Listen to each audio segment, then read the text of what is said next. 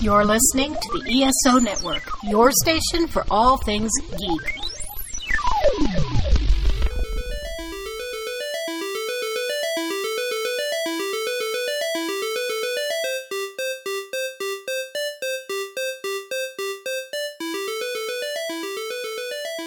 All right. Luna, you good? Settle yourself. She's like, I'm gonna walk over everything 40 fucking times. You good? Okay, she's settled. She has no, No legs. legs. She's settled. All right, everyone. Episode 20. Episode 20. We're here. Yeah. Holy smokes. That's like special. I can actually big. say that's a big thing I know that week. is big. But yeah, So, with episode 20, we got a bottle of Asti because it's the only thing we do to celebrate. because we get a $13 bottle of champagne to celebrate. None of that $7 bottle shit. Mm-hmm. I can't drink Andre anymore. It's It's, just so bad. good. I don't know how we. I think it's gotten worse. Maybe it's worse out here. Maybe. I don't know. But it's worse and it's more expensive. It is like a dollar more expensive here, and it's worse. I will pay five more dollars for something that tastes so much better, and it's fucking five dollars. And I work a hundred days. On Thursday, I was out of the house from seven thirty in the morning until ten thirty at night. Yep. So I can afford five fucking dollars for you Are we ready? yeah. Episode twenty, everyone. Woo! Nothing like a real cork. A real cork. You're throwing shit. You know all what? place. Let's fucking go. So this is going to be an episode. Warn you guys now. I was just FaceTiming with my two friends, listener Corey, listener John. I don't think John listens, but Corey listens. So Whatever. listener Corey. and so I've already had two seltzers, and now we're having Asti. Seltzers. Now we're having Asti. And I'm going 2nd Mhm. We're gonna have lobster roll. Nope. We're gonna have lobster, Lobster mac and grilled cheese. Shit. Fuck. I'm really excited, and also I've had two drinks, but mostly I'm really excited, and that's why I'm fucked up here. We're gonna have lobster grilled cheese. Martha ordered us lobster from Maine because we've been craving Because lobster. Lobster is my favorite food, and also It- I hate yeah. the fact that I can't get it. and it's really here. hard to get here. So everyone, episode twenty, we poured that Asti, we popped that champagne. Pop that champagne. So I am Brittany Vitrino, I'm Martha Bartlett. and this. Sorry, you just got so wound up to clink our glass. I'm here. I'm here for it. Uh, I'm Rudy Vitrino, I'm Martha Bartlett. and this still. is. but, But first, let's, Let's talk talk nerdy. A real, genuine clink. You just wound up so much. I was you, ready were, you like- were like here, then you were like, I'm gonna punch you in the face with this fucking wall. would you like some booze, but also glass? Because that would be a bad times.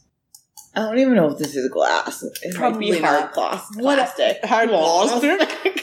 Hard plastic. That's my metal band, actually. hard plastic. Okay, Episode 20. episode 20. You're going first because it's an even day. I'm going first because it's an even day. And 20 is kind of important, so I wanted to do somebody I fucking love. So, we're talking about fucking Karnilla today. yeah! Yes! The Queen with a K. Karnilla. Yeah, that's the title of my thing.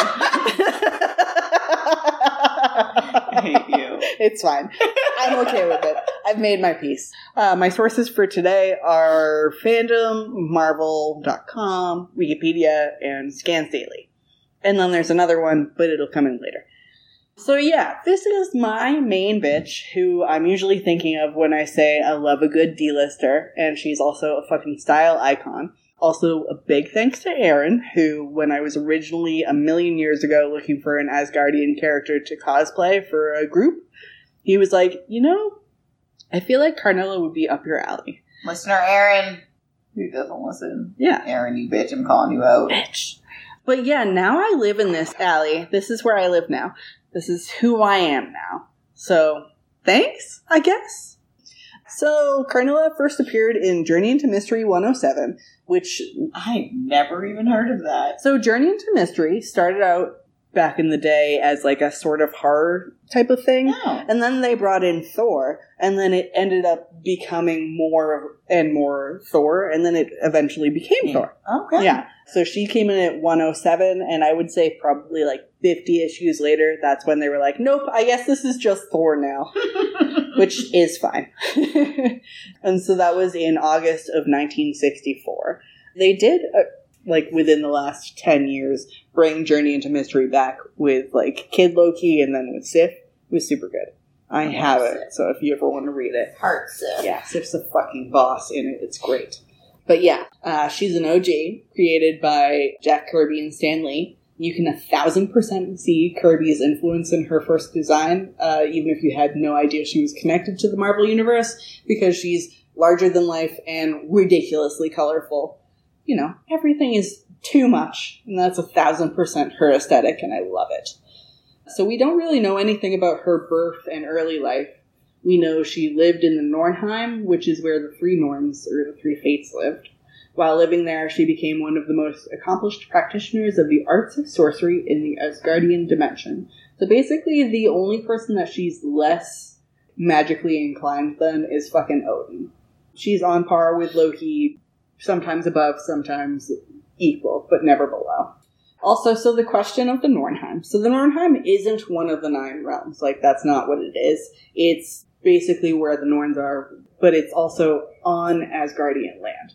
So basically, Karnilla didn't consider herself to be subject to Asgardian rule, and instead the Nornheim is seen as, as an independent country, and Karnilla was the absolute monarch there.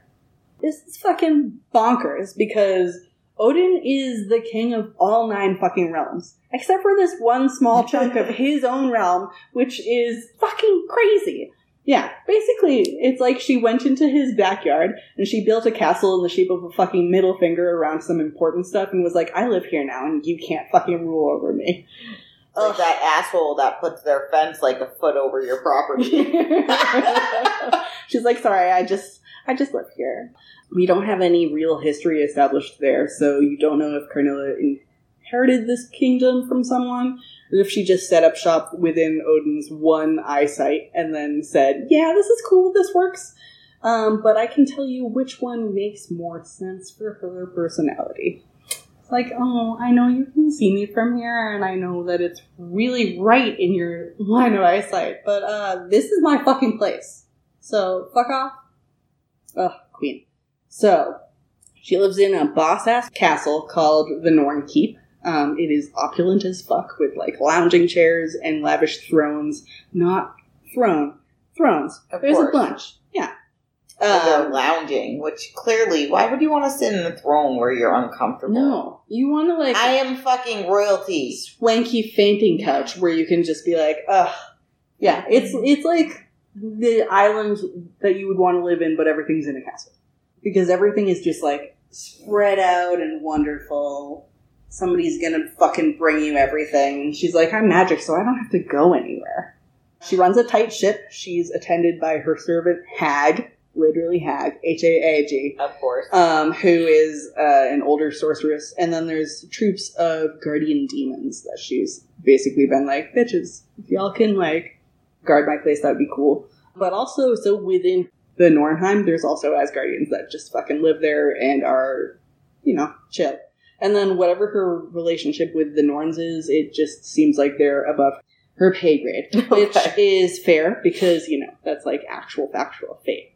So yeah, Karnilla usually pops up in Thor stories not so much because of Thor, but because of his brothers, uh, Loki and Balder, her BFF and Bay, respectively. Now, I'm not going to rehash Loki because we all know that fucking song and dance. Mischief, adopted, daddy issues. But Balder is different because you never fucking hear anything about Balder. Balder is the god of light in um, Norse mythology. He's Thor's half brother, and he wasn't as fucked up by Odin. Um, the whole parentage thing is really complicated because uh, Freya is his mother and not Thor's. She's Thor's stepmother. Gaia is Thor's mom. It's like basically a dumb soap opera family in the comics. It's complicated and dumb. But yeah, Balder isn't bravado with long blonde hair, and he isn't dumb trickery with horns. He's just like good and sweet. He's a fucking Disney prince, and Karnilla is smitten as fuck. Uh, she also pals around with Loki sometimes. They're allies. Sometimes he needs an extra boost of power or somebody to help out with something, some dumb scheme or a sneaky plan. I'm going to go out on a limb and say that they probably chat about all the fun that you can have being the only one that's good at lying among your friends. They're incredibly similar, but with different flaws. But they're both very powerful magic users who hate Odin and love drama. I mean, who doesn't hate Odin? I know, right? He's the fucking worst. You can Alright. take me away from that drama shit. Mhm. Unless you're just gonna tell me about it from afar. Yeah, I'm here to be like Karnilla's BFF. mm-hmm. I'm just gonna sit here, please tell me, like, write me long letters about all of your fucking drama. Karnilla has a lot of normal Asgardian powers, but she's also a super powerful magic user. So this basically means that she has superhuman strength, speed, stamina, durability, agility, and reflexes. They're also like way fucking heavier, like just more heavy and dense than human people. Just why you're always like, she's six four and she weighs six hundred pounds. It's like, okay, whatever, that's fine. Some reason they're just made out of not They're just fucking dense. material. Some of them are more dense than others. So, is she Asgardian? Yes. So Karnilla is like an Asgardian. Okay. Why is her hair black? Is there a myth to that, or is that just because they were like, "What the fuck ever? We don't care." There isn't a myth to Okay, that. I just would say it's probably just like like I don't know that she ever started out with blonde hair, even though that uh, that That's like well, because like, like- Sif's hair like being Sif's black hair. is is a myth. Yeah, and, and Amora, hair, Valkyrie, yeah, blah, blah, blah. like they all have myths, but Mhm. like if they're different. But other than that, Yeah. they're normally that so like said, uh, Karnilla is like a goddess of like dark magic and shit like that. So that could be the reason Okay. that she has. I was just wondering. Yeah. She could have also been like, hmm, you know, this suits my look a lot better. It's true. And my eyebrows are too fierce to be blonde. that yeah, they wouldn't even really be there to No, be it would be the saddest a thing in the entire world. so, in addition to the like normal Asgardian nonsense that you get, she also has uh, fucking magic, which basically includes that she can enchant uh, physical and sensory abilities. She can transform into somebody or stuff like that. She can teleport people through dimensions or teleport herself. She can temporarily paralyze people. She's got a fuck ton of powers. I would say that they didn't do any real, like, this is the top level of her power. She Mhm. can't go above this. They're basically like, Odin is above her. That's all that you have for, like, uh, anything below Odin's power level is probably what Karnilla can do. As far as her personality, she is abrasive. hey girl. Hey girl! Hey girl. We got that in common. I feel you. I was gonna go with a bitch, but we can go with a nicer word than that. she's a bitch. uh, she's used to getting what she wants because she's a queen, and you can tell. She's done a lot to get here, and she's gonna fucking enjoy it. She's also sneaky and scheming and petty and passionate. She almost never wears the same outfit twice, even for fucking comics where we're basically in Scooby Dooville where everybody has like 12 of the same outfit in their fucking closet. Even Loki's got like five outfits. Karnilla has like 40. That's not an exaggeration. She also has like maybe 40 appearances, so that's saying something.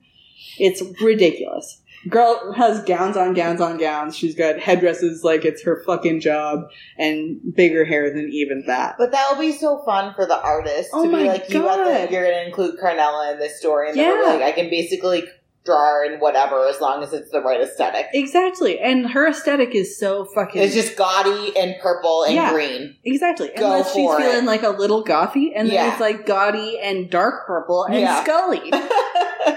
go for it. yeah. It's, you want so something good. gi- giant hair, giant head crown? Go for it. Yeah. She definitely has like some purely decorative fucking armor that has ridiculous boob cups. Because why bother to actually fight when you can sit back on your fucking lounge chair and wave your hand and take care of everything? So we've pretty much established who she is, my favorite fucking bitch.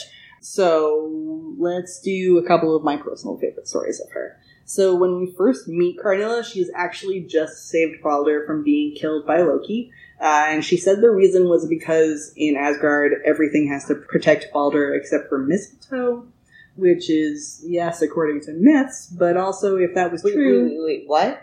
So basically, in mythology, Balder is immortal against everything except for mistletoe. He doesn't Um, like Christmas? it's like the actual stick. So I think this was pre. he doesn't like Christmas? I think this. First of all, I think this was probably pre-Christmas. Secondly, he's a Disney prince. Of course, he likes Christmas. Are you kidding me? There's literally no way.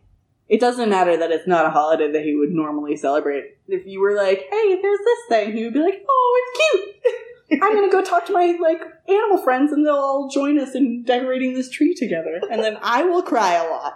It's fine. So, like in myth, Odin and Freya, whoever Baldur's parents were, basically were like, everybody has to protect Balder because he's my son, blah, blah, blah, blah, blah. And every being and everything showed up except for fucking mistletoe was late or something. I don't really remember. Mistletoe! Mistletoe was you. Yes. You I was like, I, I'm not just still up, but I, I set my alarm for PM. yeah. Um, so later, when Balder is like actually killed, uh, Loki kills him by sharpening a spear uh, made out of mistletoe, and then that's what heralds Ragnarok. But that's not what happens in the comics. Actually, Odin saves him, and his hair turns white. Whose bong. hair turns white. Balder's. Okay. Not I was like, isn't it, I thought you were saying, I was like, isn't Odin's hair already white? He's just old. That's different. it's fine. It's normal and shit. Yeah, so uh, so she saves Balder and is like, it was because of this. But also, if that was true, then how did Loki get so fucking close to killing him? I don't know. I don't know. Whatever you want to say, girl. Just saying, you probably looked like a cute Disney prince, and you were like, I'm here. Might as well do a thing. This might pay out later. Blondes. See the blue eyes? So at this point, this is before he died, didn't have white hair yet. So he was a brunette. Oh, he's brunette hair? Mhm. Thought Asgards were supposed to have blonde hair. Yeah, I don't know. What Everything's is dumb and confusing. happening in comics. But also, like, this is OG shit, so I don't was know. say Norse mythology at this very smallest amount of it actually ever. Yeah. Yes, actually. Karnilla is not part of Norse mythology, literally We're all. actually just gonna take a but couple were like, of names you and know what would be cool? This. And I was like, I agree, so it's fine. A few issues later, she ends up loaning Loki the fucking Norn Stones to help him out with a dumb scheme. So the Norn Stones are these mega powerful stones that she throws around like fucking marbles, to be totally honest. They also uh, are one of those things that they probably didn't think of the mechanics of because it's one of those things that a writer brings in when they need Something. a Hail Mary. It's a Deus Ex Machina. It's a Dragon Ball type of deal. Yep. So yeah, they usually amp up people's powers and they can cause powers where there weren't any, but they like also have brought people back from the dead. It's a bunch of fucking nonsense, you know.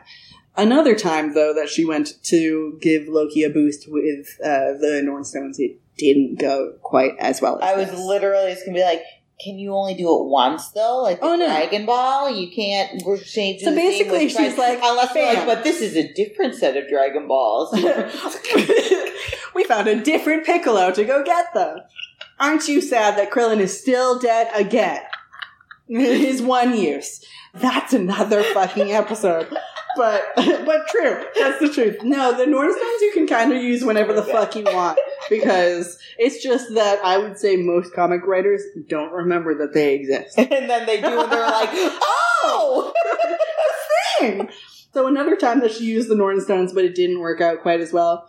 So you know the Wrecker, the leader of the Wrecking Crew, which is, for those not in the know, a D-list criminal group based around construction. if you're gonna guess Yeah. by the wrecking crew as their name. And they're the, they're the team that every like dumb baby team cuts their teeth on when they're like, Is I there- need to fight one person." Is their theme Miley Cyrus's wrecking ball? I came in like a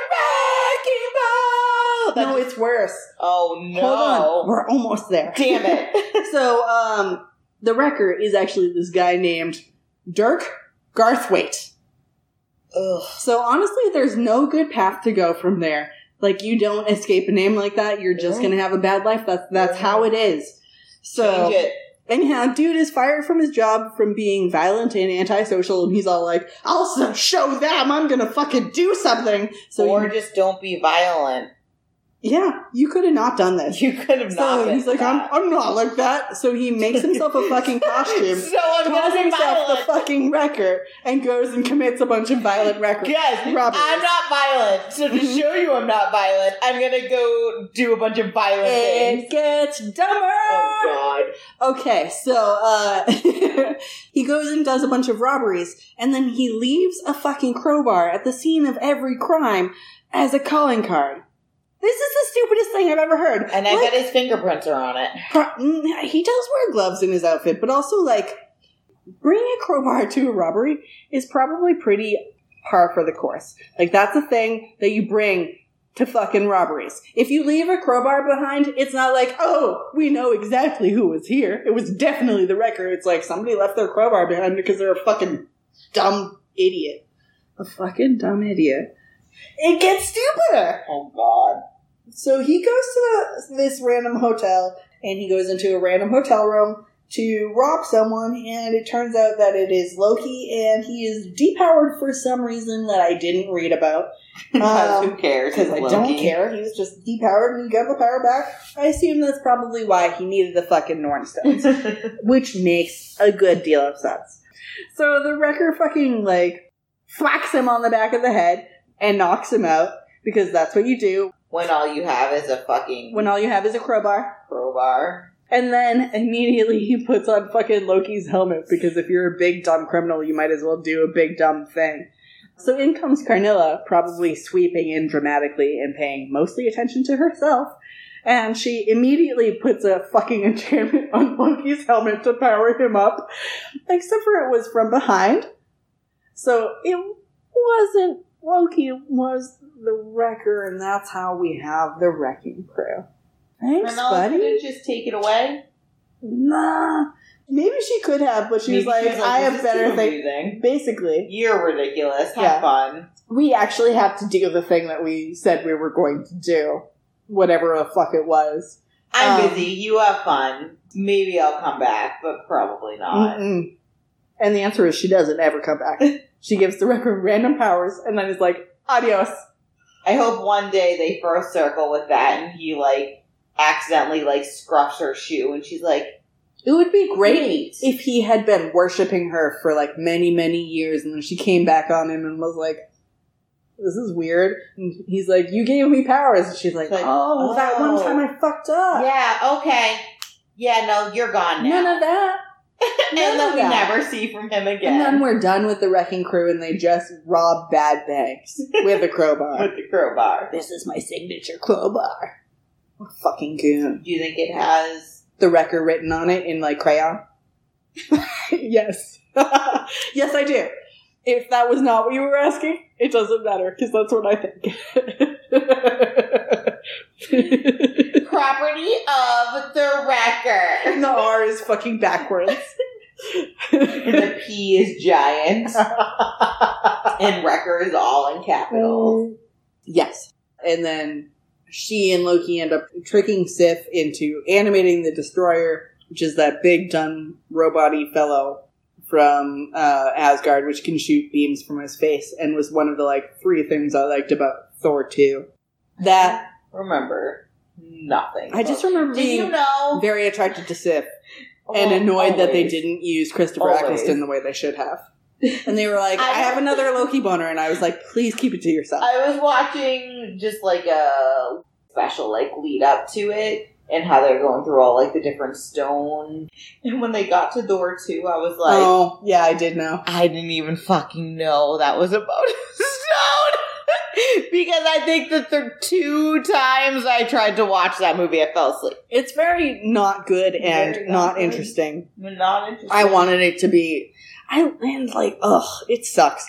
Just make Thor fun. Thor should always be be right. fun. Like, it doesn't always have to be exactly like you But could have made Ragnarok. Malekith into Ragnarok. It could have been that. It wouldn't have been hard. We just always need Taika Waititi. Yes.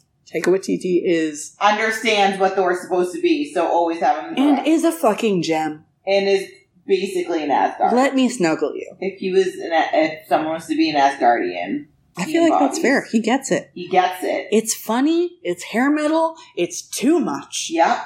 He gets it. Yeah, so this is about when she, uh, Karnilla starts to uh, catch feels for Balder, and she's like, hmm, I'm gonna try and make a move, and he's like, mm, nah, but he's nice about it because that's who he is. Nah. You're kind of a bad guy. I'm kind of a good guy. I don't think this will work out. And she's like, Have you considered that this would be really cool? And he's like, "Mm, no. No. And she's like, Okay, I was gonna save you from these guys, but fuck you. um, you're on your own. fucking mind then. Yeah, their relationship when it starts is a big fucking mess, like for real. Uh, she liked him and was like, "I want you and you're mine." He was like, "Um, no, No. that's that's not how that goes." She's hundred percent not used to not getting what she wants. So, like, if my I would say headcanon is correct, she basically just took a chunk of Asgard and was like, "This is where I sit now. Fuck you, Odin."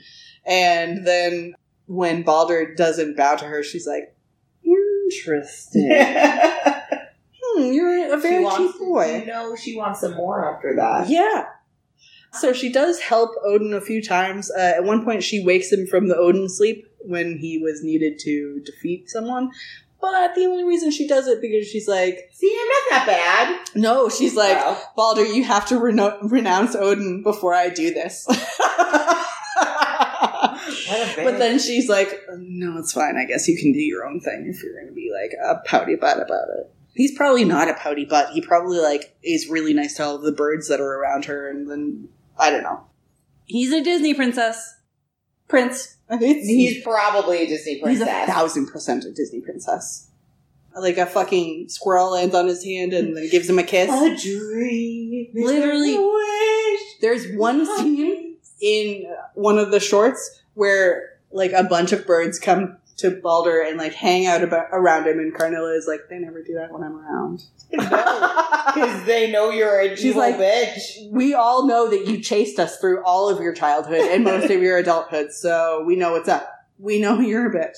But yeah, uh, she teams up with him and is like, hmm, a couple different times, and he's like, be devoted to me, and he's like, I'm devoted to Asgard, but I'm starting to like you a little bit.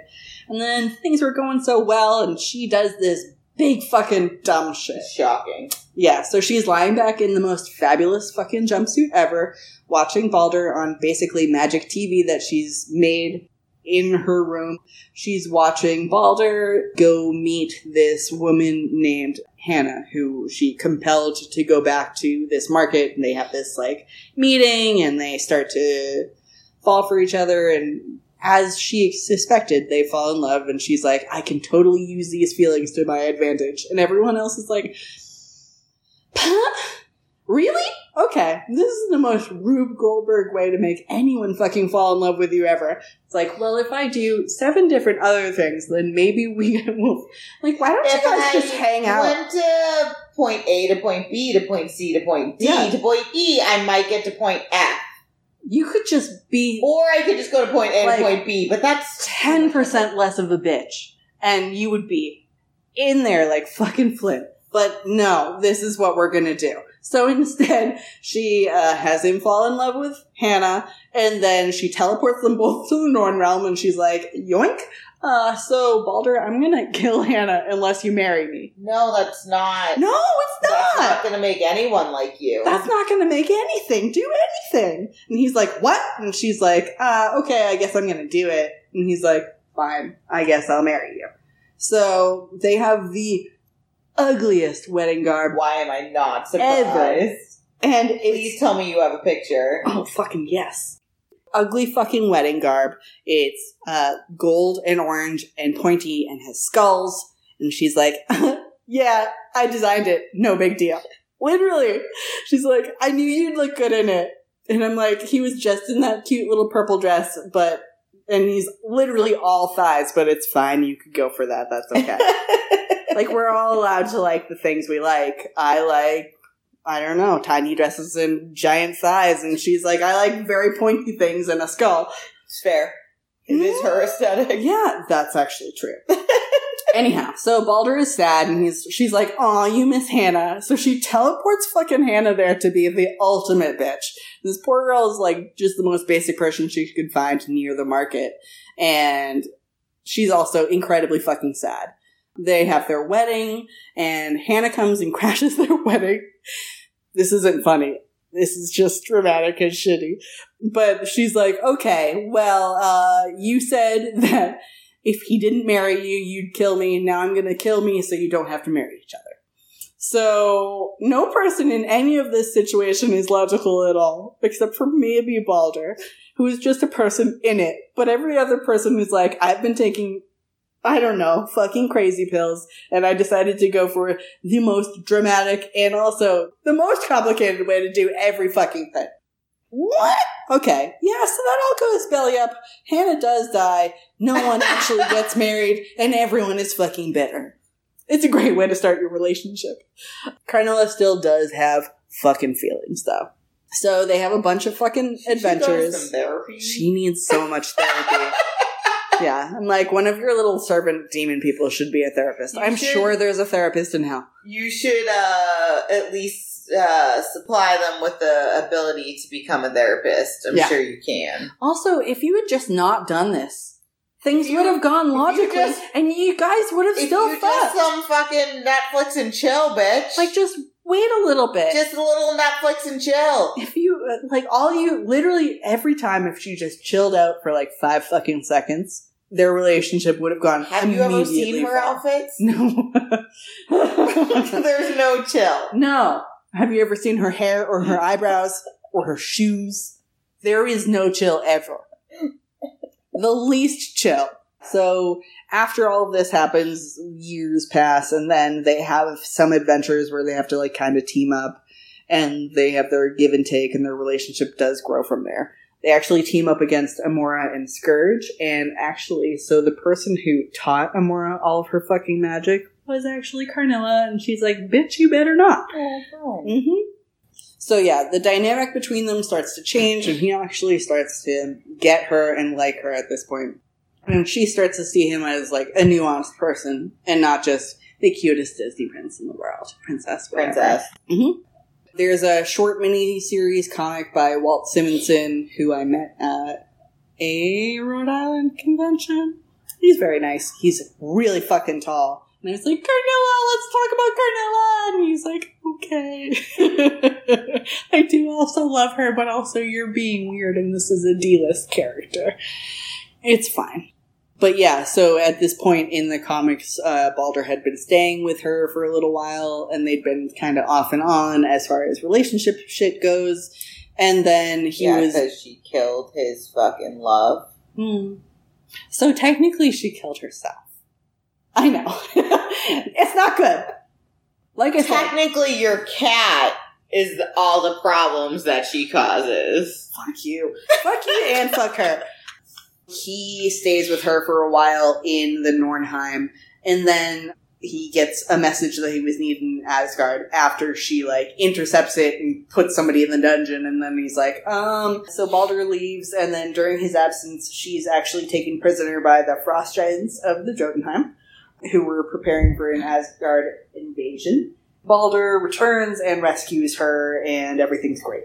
Yay. Uh, they save each other a lot, so like nobody fucks with Balder because they're like, mm, Karnilla's kind of scary, and her, and you'd have to deal with her full power and her wrath. And she's like, mm, I, I don't want to fuck with that, but also Balder's nothing to sneeze at either.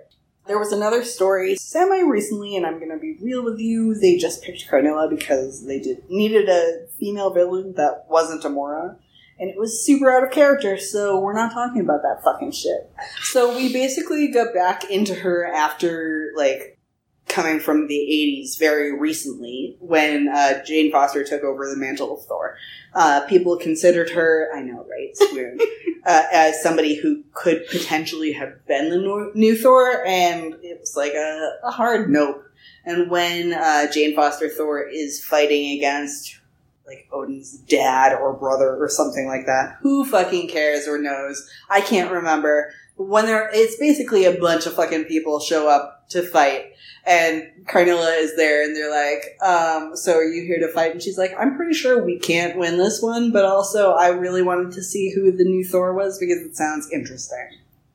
So that's the only reason I'm here. And then very, very recently, like 2019 in comics, everybody's, not everybody's dead, but Balder's dead. Every Avenger is dead ever. Every Avenger is fucking dead. Um, Why? I don't know. They're dead. I don't know. They don't stay dead, so I don't fucking care. The genuine real.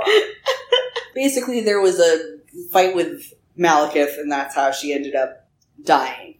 But before she ended up dying, she sent all of the people out of the Norn Keep to make sure that she would like be the one who basically went down with the ship and fought everybody. Like if that isn't the exact opposite of the person that you first fucking met, who's like, I'm in this middle finger shaped castle on your land. she grows. She's better. She's great. She, right before dying, has visions about Jane Foster and she tries to warn them to like protect her. And then Thor and Loki recently traveled to Hell, the realm of the dead. That's Hell with one L. And they're apparently fighting against Sindr, which is S I N D R, like Tinder, but We with an S. We we didn't cross over into the land of Ruby. no. we crossed over into the land of Tinder with an S. Ugh. which is the stupidest thing. Uh, she's the daughter of Surtur and the ruler of the Muspelheim, uh, which is the fire dimension. So basically, yeah, they go into hell to figure out what they're gonna fucking do. Uh, Thor and Loki are reunited with Balder, who is ruling the Niflheim at this point, which is the cold fucking place, and then he's also the regent of hell. And Niflheim makes me think of like sniffles. that's how you always remember that it's cold. Oh, it's cold. I know. That sounds awful. It, it, it does. it's another one of those, like, basically. The, so I think Muspelheim, Niflheim, and Hell are all basically Hell realms. Or, like, everything is fucking shitty realms. Don't go there, Rome. Yeah, don't, don't do that thing. don't do that thing. Balder's been leading the dead in their battle against Sindr, and with him is Karnilla. They try to find this, like, apparently a super weapon, which uh, has actually Hela in there, the former ruler of Hell, and her brother, who is also Loki's child, Fenris, who is a wolf.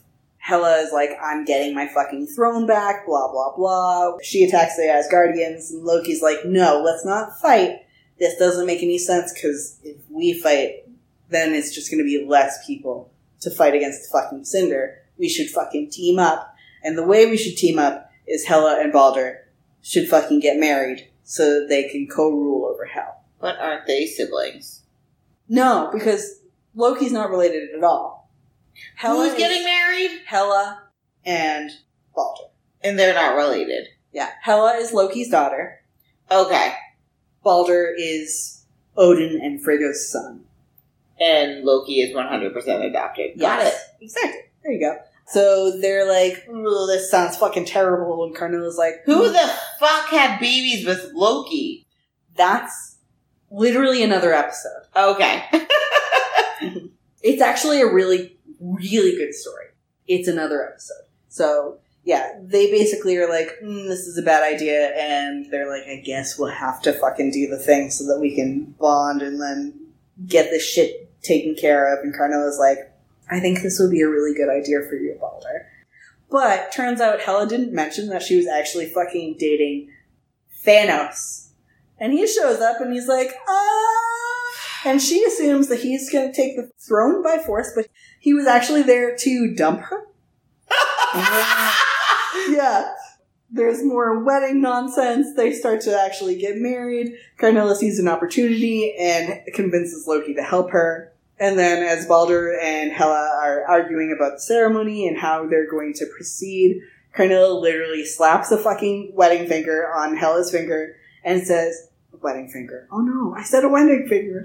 A wedding ring on Hela's finger. I was literally gonna be like, what? I mean, I'm not married, but I watched a lot of fucking four weddings, She and that's just- never come He's up. He's like, hey, when mean, pull your whole finger off and cram it on mine. puts a ring on her finger and says, I do. And that makes the ceremony complete. So they'd had like half a ceremony. Karnilla just yoinks in. This isn't any like. this isn't how it works. no, It's not how weddings work. it's Asgard. It's fucking They're space not- magic. It's, it's not how anything works. to be fair, okay, so this does have some weird precedent because Loki had to marry Sigyn for a fucking joke. Because Loki was like, I'm gonna marry her, and then- and then didn't actually want to, and Odin was like, You actually have to. But if. No, no, I forgot his name. What's the guy's name? Balder. Balder. He didn't say I do. Mhm. If he didn't say I do, then nothing's there. Hela said I do, and then Karnilla yoinked in and said I do also. So are Hela and Karnilla. Karnilla mar- Oh, okay, I got it now. Yeah. Well, it's still silly, but it's still very it's still silly, Hela didn't say makes- I do to Karnilla, but it makes more sense now. Yeah. Okay. And to be fair, Hela didn't want to say I do to Balder. I well, I don't And, know like- much about Balder, so I would fuck Karnilla over Balder every I figure. day. But you keep describing him as a Disney princess, and that's pretty fucking baller. But yeah, so now Karnilla and Hela are co-ruling Married. as the fucking queens of hell. I can get behind that. yeah, I now pronounce you uh queens of hell. That was literally the guy's like, well, guess we're going with this. That's that.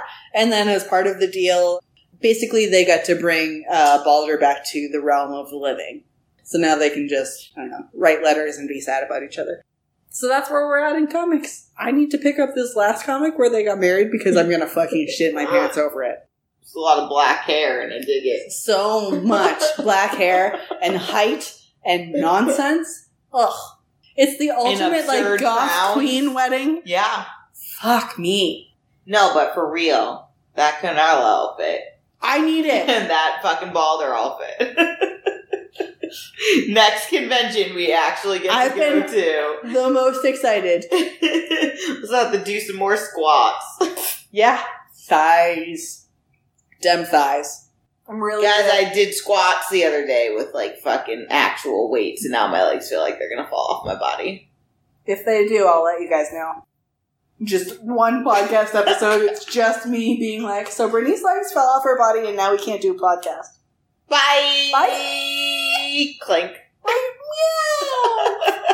Uh, that was good. I didn't know a, a lot about Karnilla. She's a really complicated and like weird character. Yeah, like I know some things, but also I she has like obsessed 40 with her. fucking appearances. Yeah, Period. and I know she has absurd outfits. And it's always fun to learn like a little bit more about Balder because like he's one of those characters that gets so he's critically underused. Because he's really fucking cool when they do use him. Not just when he's sitting around in a cute purple skirt. I was gonna say he should just always have birds on him.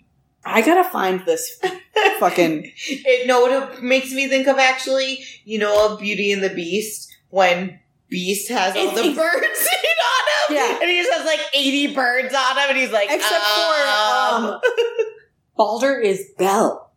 He's like, I'm just gonna put these birds on you, and Karnilla's like, Why are these birds touching me? I don't. I don't. Is this okay? Are they gonna try and eat me? Should I hit them? I can make should them I, catch on fire. I, I can make them literally disappear into nothingness. It's touching.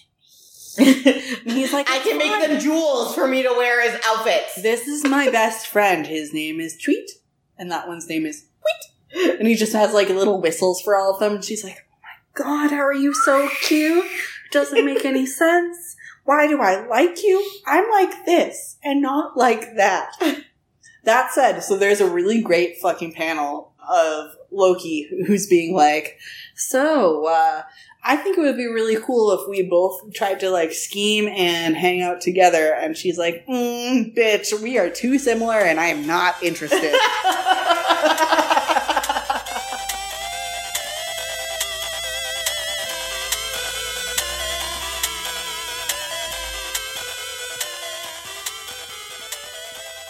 Claire here with a special announcement.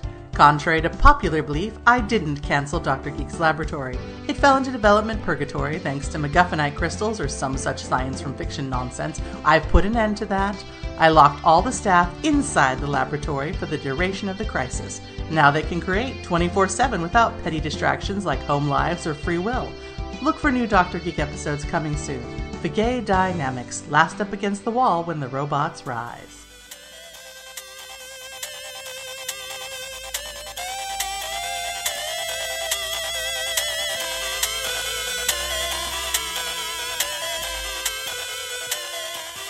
Martha and I have these frozes.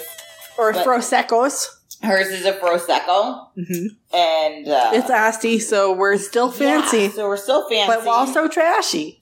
it's in a fucking like paper thing. It's a pouch. it's a pouch. It is a. It's one of those pouches. It's like a shitty Capri Sun, but for adults. yeah.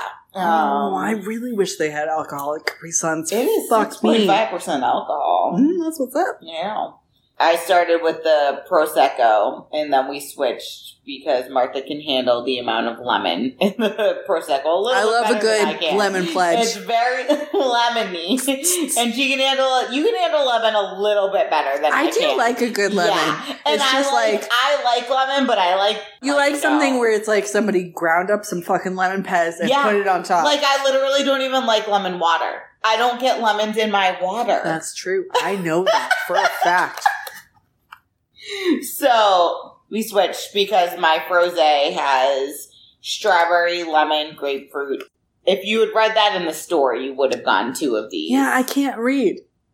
Which we know because you we've listened to twenty podcasts. Oh no, I that was a self burn. I'm unhappy about it. Oh no. okay, fuck. My topic today is Henry VIII's true love, Anne Boleyn. so,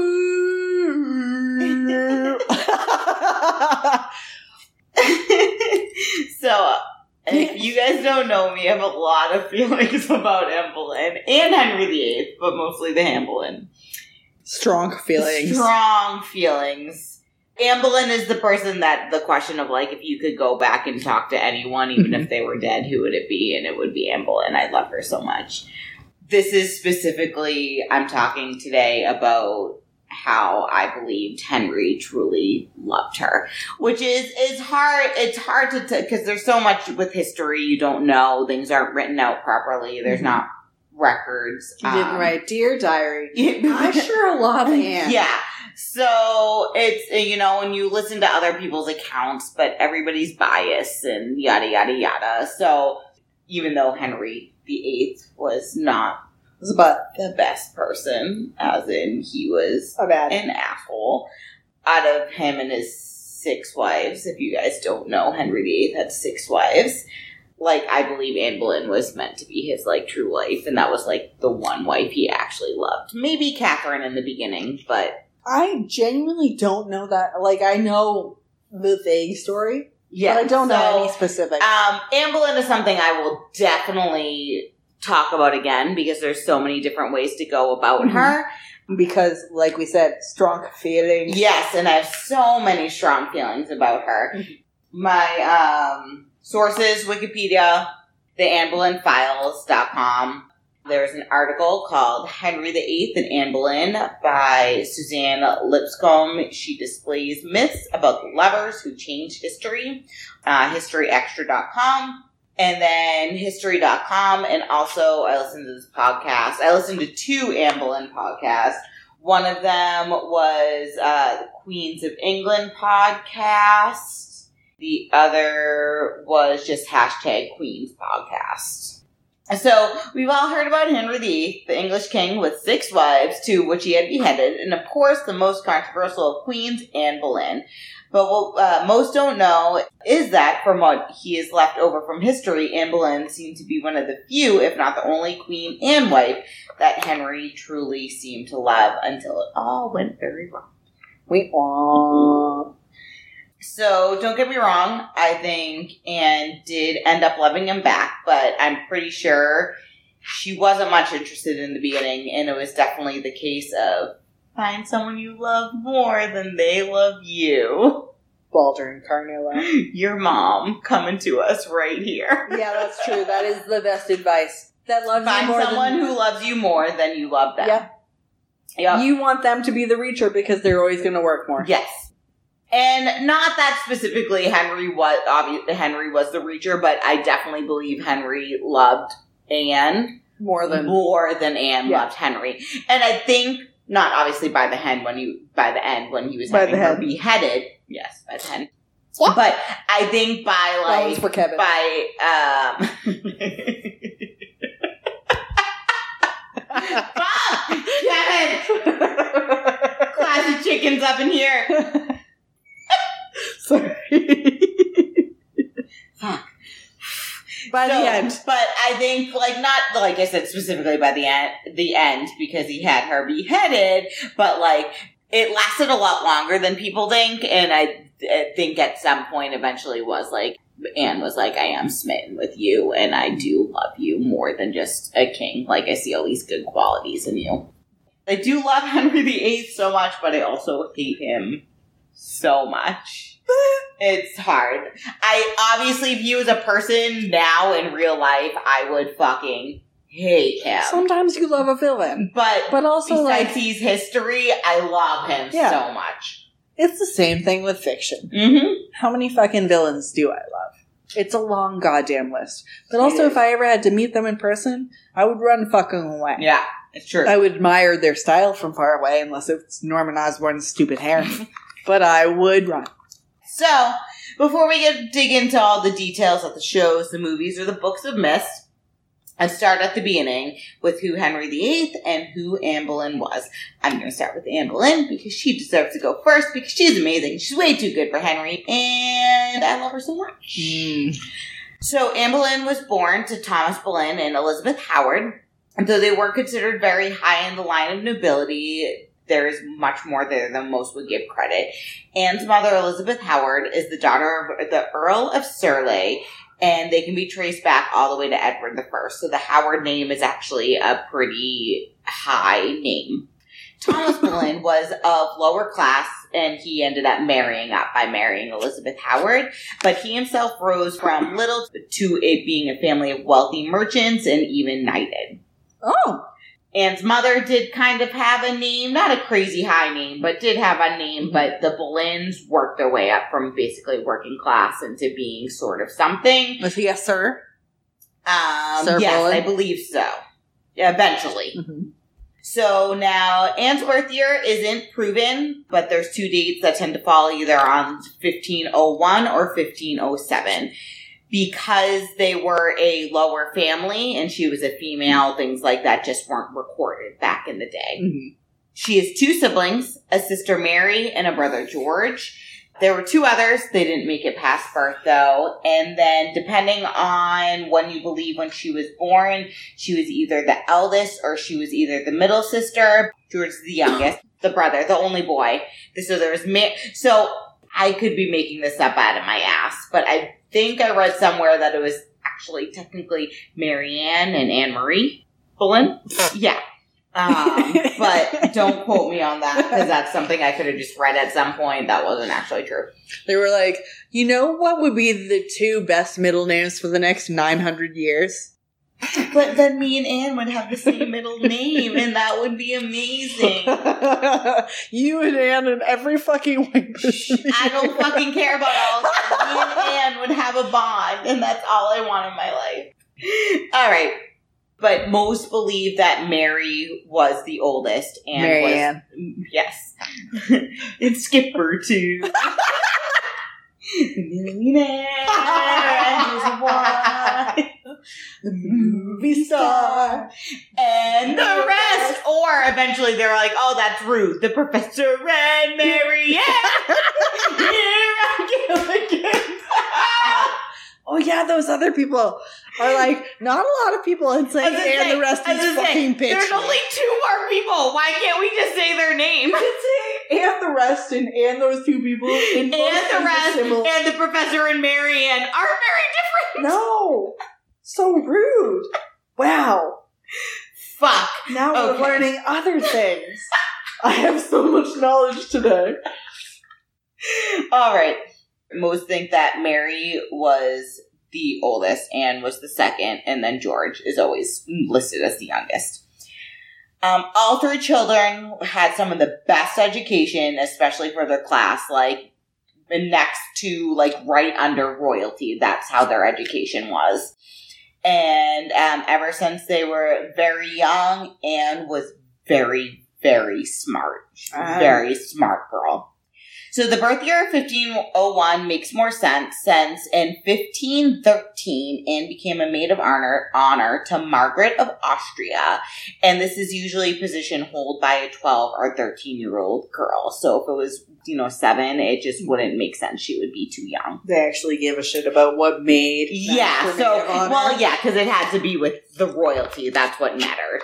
But this only lasted for a year before she was brought to France, and Anne thrived in the French court for about seven years. And when I say thrived, I mean thrived. Fluent in French, she fit in so well that even people who met her, like that were French people, would have sworn that she was French and was born there.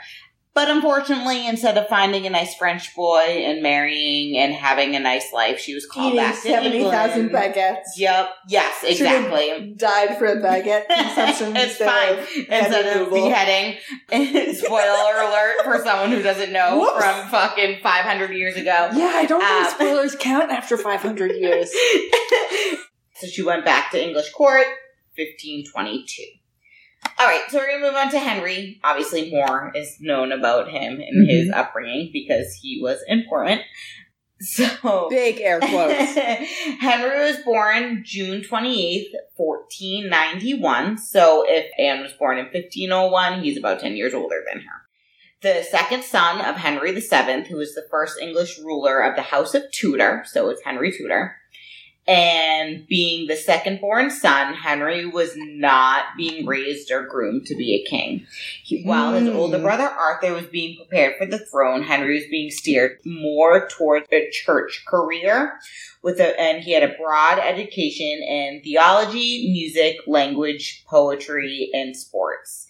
Henry was known for his music and his sports, but like I said, was not mm-hmm. groomed to be king Mm-mm. and they didn't expect anything to happen because Arthur was a very, very healthy boy growing up, rather struggling with a straw. A straw tried to impale my tooth. Unfortunately, in 1501, Prince Arthur passed away, leaving Henry to be the next in line to the throne. And I think he was about 15 at the time, was when um, Arthur passed away. It's when they're scrambling and they're like, "Oh shit!"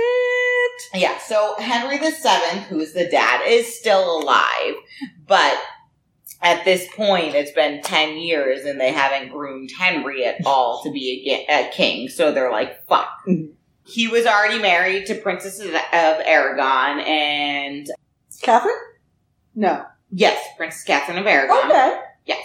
Henry married Also two Catherine. Catherines, I believe. Two or three. He might have married three. I will list them later. I always He got a tattoo that said Catherine, and he didn't want to change it. Yeah, yeah, I'll list them all later. I'm pretty sure there are three Catherines and two Annes. It is for real. I got a tattoo that says Catherine with a C, and I can't change it. So I guess we're gonna fucking commit and marry Yeah. every Catherine that I can fucking stand. Basically, Henry VII wanted to preserve the alliance with Spain, so he ended up betrothing Prince Arthur's widow, Princess Catherine of Aragon, to Henry VIII. And this isn't going to come up at all in here, but I'll throw it in here. Throughout the whole fucking like marriage, especially when Henry was trying to get a divorce, Catherine was like, I swear to you, we never consummated our marriage. It wasn't until Mhm. you because that was a big thing back then. You weren't legally married until you consummated the marriage, Mhm. which, for those of you who don't know, means you had sex with one another. Fucking. They fuck. Well, that's why back in the day they used to have on the marriage night, they would have literally people watch you to show that you consummated the marriage. or like you'd have to like bleed on the Yeah, streets and show you were a virgin, which is not how that works. Not, that's not how that works. Henry VIII took the throne at age 17 in April of 1509. He married Catherine of Aragon six weeks later.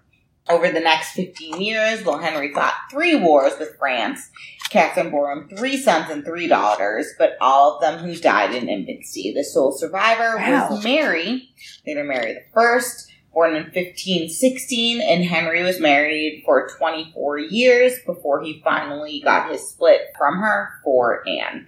So before I go any further, I want to talk about um, who Henry actually was as a young man compared to what we think of him in modern time. When we think of Henry VIII, that image comes to mind of that older, heavy man with the heavy face in the red with the fur-trimmed coat. That Mandela image where they're like, is he eating chicken? Yes, that one. Not a chicken. No, Is he not a eating a, turkey leg? Not a turkey leg. He's just chomping on a chicken. I know he seems heavy and like he eats a lot, but he's not holding a turkey No. leg. So, though accurate representation of him later in life is very inaccurate for what he was for most of his life. Henry was very attractive as a, as a youth. He was very athletic. He had a great education and he excelled in music. It wasn't until later in life, as he got older and he had a really bad accident that we'll talk about later, that he never fully recovered from, that he became the man that we picture in our heads from that painting. And it's really a bummer that that's the biggest painting you think of because that's not who he was when he was with Catherine of Aragon or Anne Boleyn, which is what most of his life was. Hmm. He Did he just not pay for good portraits until later? I just don't know. Yeah, I know. I one that got doubt it. I just for some reason that's the one that got popular What in history. bummer. But he was super into hunting. He was super into. um He did a lot of jousts. Mhm. He was anything athletic of the day. He was athletic. He was built. He was attractive. He. A lot of people were like, he is one of the most attract. I mean, he was a king, but one of the most attractive Mm-hmm. people of the time. I get very big Robert Baratheon vibes from him.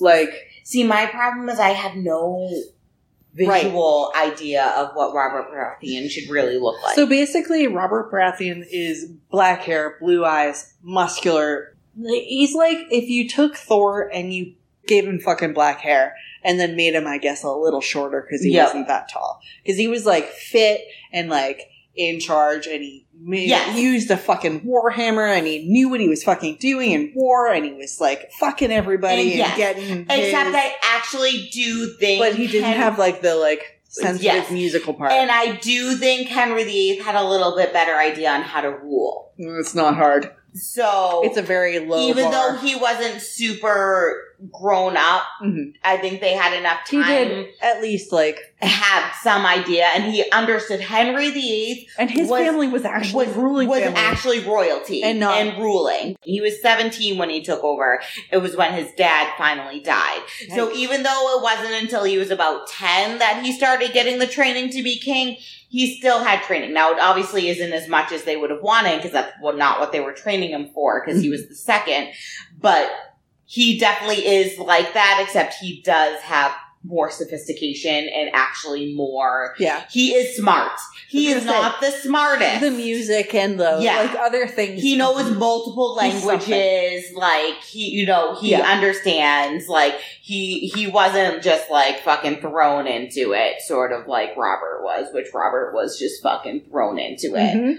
but i just wanted to make very clear because a lot of people think of like that and that's not what most people saw like he No. was an attractive fit smart young man I wish we had pictures of hot young. I know. I'm sure if we, if I really searched, I could find some of the younger paintings. After 15 years of marriage with only one living child and no sons, Henry started to get a little anxious. At this point, he's around 32, and Catherine of Aragon is around 39. And we all Oh. know, especially in the 1500s, and five failed pregnancies, that she's coming to the end to be able to produce any more heirs. Thirty nine. Yeah, Yeah, exactly. Yeah, okay. So even now, 39 is, as soon as you hit 40, you're considered, um, the, like, high end for pregnancy. This is, like, 15, like, 15. yeah, so, back when they didn't and have. she's already had five miscarriages.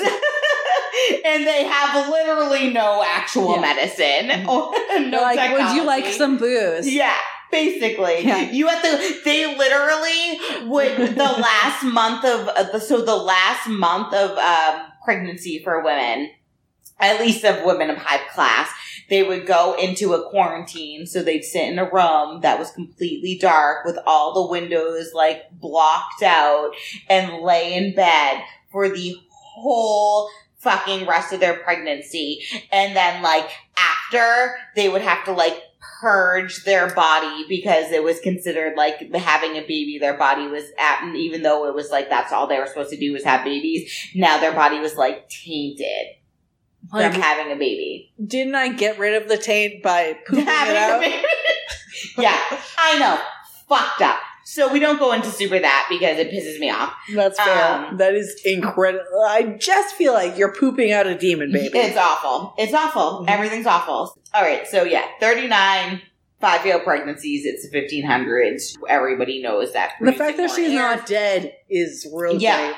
And I don't think she's had many miscarriages, but most of them have just died either in birth or shortly after birth. So she is actually probably given birth to almost six children. And she's 39. So Too many pregnancies. that's too fucking many pregnancies. And it's not that Henry was actually looking for another wife. Henry was actually very religious and very Catholic. And we all know the Catholic, how the Catholic Church Right. sees divorce. Bump. First saw, mostly Yes. saw. Still, actually, the Catholic Church still doesn't really believe in divorce. Yes. So you can go get a divorce and the state and everybody else will be like, you're divorced. But if you got married through the, ch- the Catholic Church, they'll be like, you're not divorced. If they're dead, you're just widowed. I'm squinting, so it's fine. What does that mean? Like, if you marry another person, you're poly. I don't fucking know because fuck Catholicism and religion. So let's see. Another surprising fact is that Henry actually only has two confirmed mistresses um, before Anne Boleyn, and Anne Boleyn was never a mistress. And there's actually only even the ones that aren't confirmed. There's only a small handful of rumored mistresses. Hmm. So for at King. least 15 years of Oh, marriage and shit. king, he was actually pretty faithful to Catherine. He had, like I said, he had Elizabeth Bessie Blount, Blount, Blount, uh, who bore him a son. Sidebar, this is basically what Henry clung to to prove that it wasn't him that had fucked up all the pregnancies and how he couldn't get a son to be like, but I bore that bastard child Oh, that one's there. mine. Yep. That one, that one's me. I swear to God, my dick works. If you don't say my dick works, I'm gonna cut off your His head. dick works just fine, but it's not pumping out that Y chromosome. um, and then Mary Boleyn, who is Anne's sister, who had one or maybe two ch- uh, children, a son and a daughter of Henry's. They weren't confirmed that Henry was the father, but he did financially take care of them, make sure they got an education, and granted them titles and properties. So we're not really like I said. They Mary was married and they were listed as the husband's children, But, but they were born around the time that she was Henry's mistress, and Henry gave her all these things Mhm. for them. So there's a possibility that they were his children. Do you think? I don't care about the scholars. Yeah. I So wanna know your honestly, opinion. I've never put too much thought into it. Mhm. part of me thinks no, because Henry was very clear to be like, um, Bessie's is my child. Yeah, And he wasn't like that. and especially as a Mary- potentially impotent Yes, be like, but I produce all these. These other, are yes, these are mine. mine. And technically, as a king, you can fucking claim whoever you want. So if he was super worried about an heir, he could have been like, "These are I'm making them legitimate, even though I wasn't married. They were my legit mistresses, and I'm making them legitimate." That was my face going through. Oh, I know a reference to that. Oh, it's from Game of Thrones. Oh, I That's actually why know they no history. all of those random kids in, in Game of Thrones Yeah. because they were his mm-hmm. heirs. Well, and also like so, uh, one of the kings was like, "I'm going to legitimize all of my bastards to be a bastard." Literally, like days before his death, he was like, actually, all of my bastards are legitimate. And then they had a ton of fucking wars about That's it. really funny. Yeah.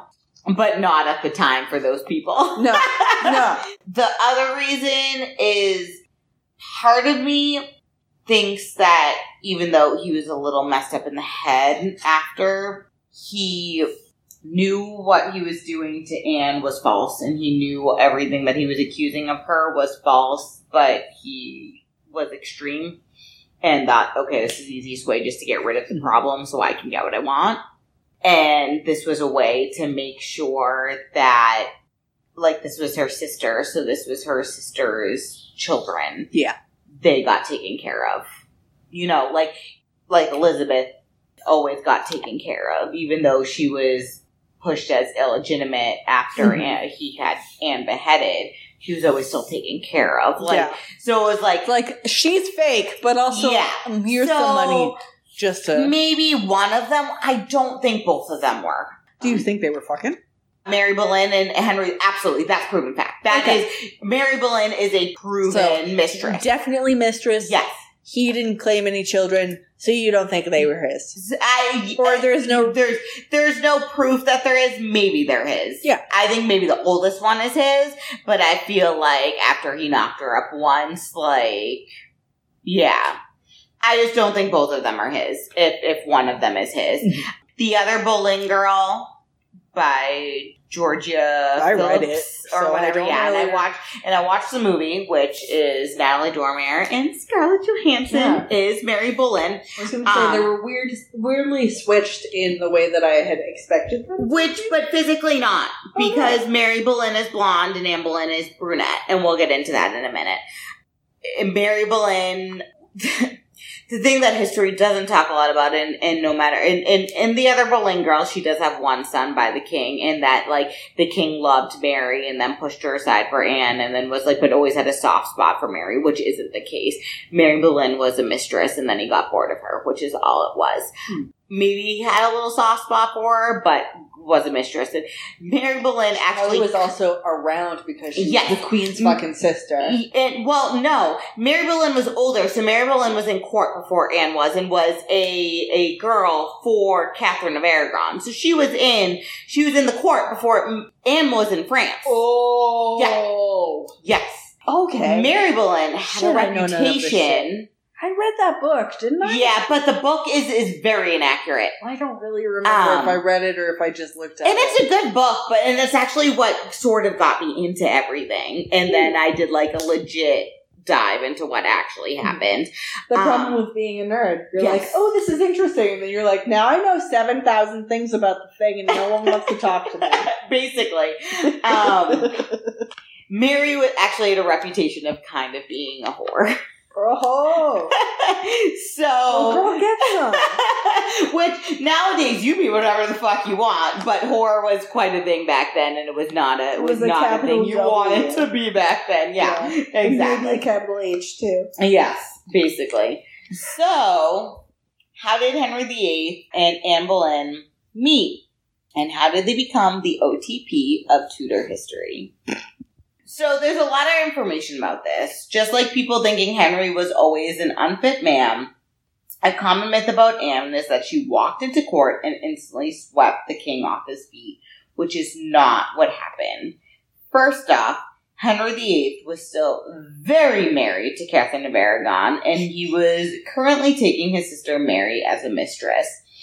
It should also be known that Anne was not seen as beautiful at this time, okay? Fat.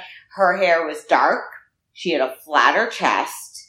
Um, she did have dark eyes, which were all in demand, but blonde and big boobs were the ideal of beauty at Yeah. the time, and Anne was very much the opposite. She was also shorter. Have you thought about liking all types dum dums? Yeah, well, you know, beauty standards are always fucking going through her time. It's true. They yo yo like fucking bonkers. And that's what uh, Mary was. Mary was blonde and big boobed, and Anne was flat chested and brown Brunette. and brunette. And but she did have those dark eyes. But there's also rumors that she had a sixth finger and moles all over her body, which were signs of witchcraft and evil. Oh my god, I Yes. hope. Oh, Yes. I mean, probably not, but None of this was true. and the guy who wrote this hated her. So everything, unfortunately, a lot of the stuff we know about Anne Boleyn is shit that he writes about her, and everything he writes you can only take with a grain of salt because he fucking hated I'm her. so bummed because I love that so fucking much. and I'm sure she did because like, like, yeah, I did have a fucking six Yeah. finger and I fucking poked you in the eye Yeah, with it, you did. But she did not have a six finger. I'm sure she had some beauty barks and some moles like all of us do. Yeah. You exaggerated it a little bit though. Where are they from? Are they from England? Yes, also? they are both very, they're all very English. Like I said, even though she wasn't the physical picture of beauty and was very smart, very charming, and she knew how to play the game of courtly love like a fucking baller. And she didn't give it away. She didn't just hand it out to Girl, everyone. yes. Yeah. Girl, yes, on Yes. every case. I know Mhm. I just said girl, yes for uh, Mary giving it away, but all girl, yes. all girl, yes, we are positive. Girl, yes. girl. Whatever you want to do, girl, fucking yes. now, let's start by setting up their relationship by correcting some of the misinformation that most people believe they know about An- Anne and Henry. She didn't just come in and sweep him off his feet like everybody thinks. Anne was actually in court for four years before she caught the eye of Henry. Huh. She was probably around 25 at the time, and oh, Henry was around 35. Still young, still athletic, and still fit. But also, like, I didn't realize that they were. I just assume everybody's just like twenty when everything happens Yeah. because they're just about So- to die every other time. Exactly. So actually, Anne Boleyn was a little bit older for the fact Yeah. that she was still a maid. She did get pulled out of France because she was supposed to go marry like a distant cousin because they were having like fucking like the Boleyns and whatever the distant cousin they were having like um Barbecue. they were not having barbecue. They were having fucking fights over land and shit like that. So someone was like, "Well, just marry your Anne and this well, person, just marry and then no problem." uh, Balder in Hell? yes, basically. I just said Balder in Hell, but I meant Hell. I knew what you meant. Cool. And they weren't like they were related, but they were like third or fourth cousins, so it's Mhm. not like they were like brother and sister. Related. Yeah. And everybody was basically related. Yeah. and so what the fuck? That's fuck? how you kept the Um, blood pure. Just so you know, Henry has two more wives that were related to Anne Boleyn. At least they weren't related to Henry. True. Yeah, that would be every other monarchy. Fwump. They were both in their prime at this time. Like I said, Henry was 35 and she was around 25. And this didn't just happen overnight. And not only was there a lot of back and forth in a while, which I will get into, this relationship, which most people don't realize, went on for seven years before Hen- Henry actually got his divorce and married Anne Boleyn. Seven years. That's okay. Wow. yeah.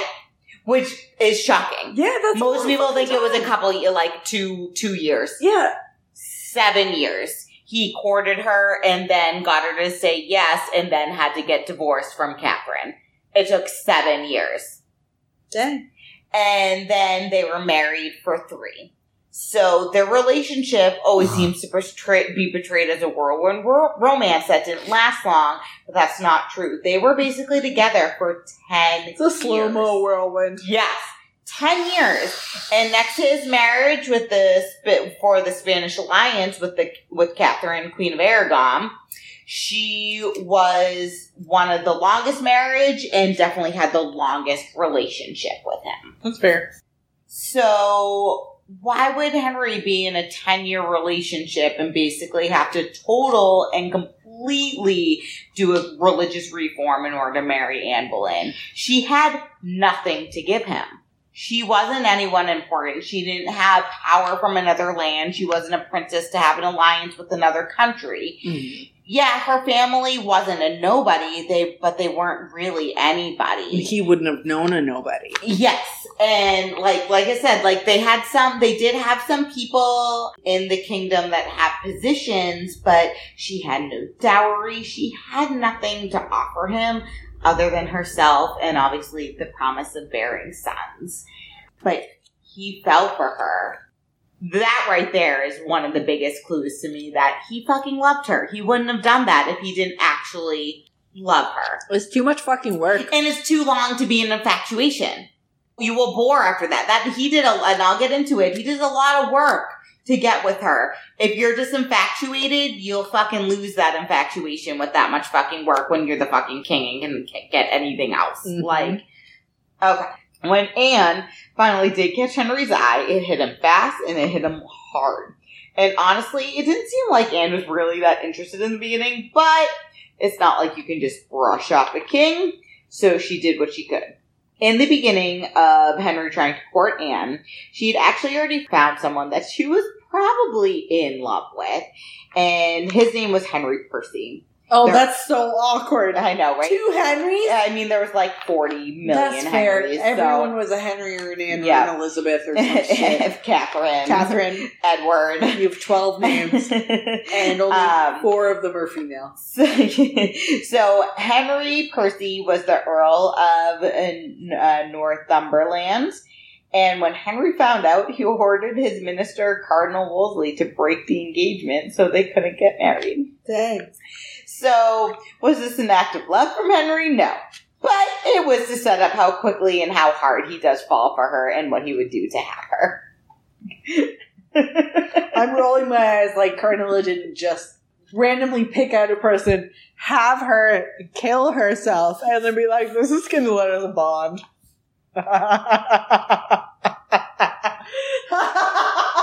I was definitely How thinking did of- we end up on the same I page? know. I when you were talking about certain things, I was like, damn. I'm just doing sort of the real life version, real life male version of this right now. If Anne wore that skirt, she would have gotten Henry to come back.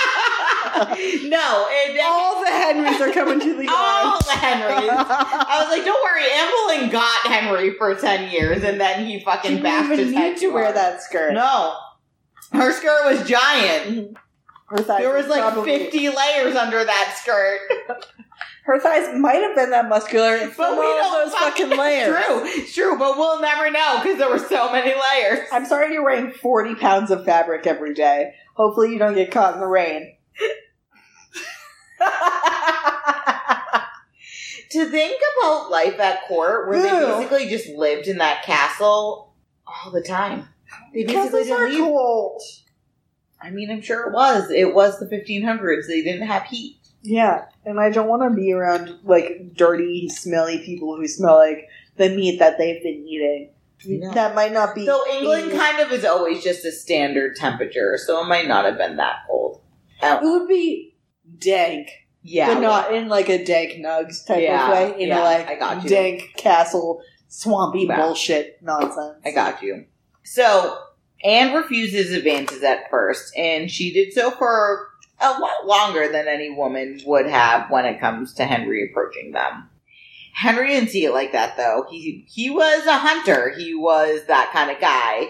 And um, here she was making him chase after her as if it was some sort of sport. And though Anne truly didn't seem interested, she wasn't dumb. So she may not have been that beauty that I was talking about earlier, but she was smart and she was a boss at the game of courtly love. She was headstrong and she could match Henry's wit, hold her own, and keep him on his toes. She challenged him and he loved that. He rarely got that, especially from a woman. Even, I'll get into it a tiny bit when she's queen. Like, she makes influences and she's like, she has, she knows what's fucking going on. And even to this day, people will say she was one of the best queens because she fucking did shit as a queen. She wasn't just there to spread her legs and pop out children Children, gross. deal, right? And there's no way you could tell me or anyone else that if you asked him what's on your top list of why you love her, the trait that she challenged him and kept him on his toes wouldn't be right on the top of that list. They were very similar too, and I think that's something that also attracted them to one one another, or at least Henry to her. Like she thought like him, she was able, like I said, keep him on his toes because she knew, and she was able to challenge him and just understand him in a way that he hadn't ever seen. Because Catherine of Aragon was raised to be a wife of a king. She was a princess. She Mm-hmm. was, she knew she was betrothed to Henry's brother when Henry's brother was like five or something, like real young. That sort of Like, shit. Yeah, like real. So that's like what she, she was raised to be a king's wife and to bear children. And all king's wives also had their own like charity work, but she was raised to be a king's wife. Yeah. And Anne is like, nah, it's not how I'm doing this Mm. shit. I And he have liked that. Yeah. Mostly. He mostly likes that. And they they always said one of his main influences was Anne Boleyn. Like he would go to her and talk to her about things and try to figure out what he should do for his kingdom and ask her advice because he trusted her and she was smart enough to understand what was happening and give him good advice. I'm going to assume, but did he ever do that with any of his other wives? I don't think so. I think mostly with the, so most of his marriages and wives didn't last more than a year or two after this, other than the last one when he died. And at that point, he was old and just marrying to marry. Yeah, but um, Catherine, like I said, there was Catherine of Aragon, and at the beginning, I bet he did because she was older and he was more new. But he had so many people around him that he probably went to for counsel that was there specifically for counsel. That I don't think he went in, but Anne made herself known that she had opinions, and Henry loved that. Also, it's nice to have counsel that you know isn't getting fucking paid to be counsel. Yes, exactly. Like, you know, obviously she has her best interest, but her best interest is your best interest. Like, if you're kept happy, sh- you're going to be happy with her, Probably. especially, especially if you give him some, some nice, like, advice that ends up doing something for him. Like, he's going to be happy with that.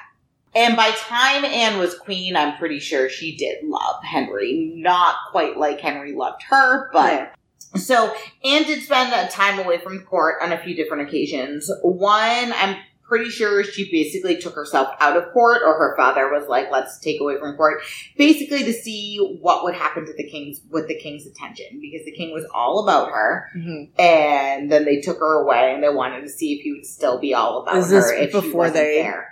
Before, Gotcha. yeah, Yeah. before they're so they're at court. He's she's still like no, no, no, no. He sends her jewels. She sends them back. Are you Like- telling my story? you wouldn't send them back though.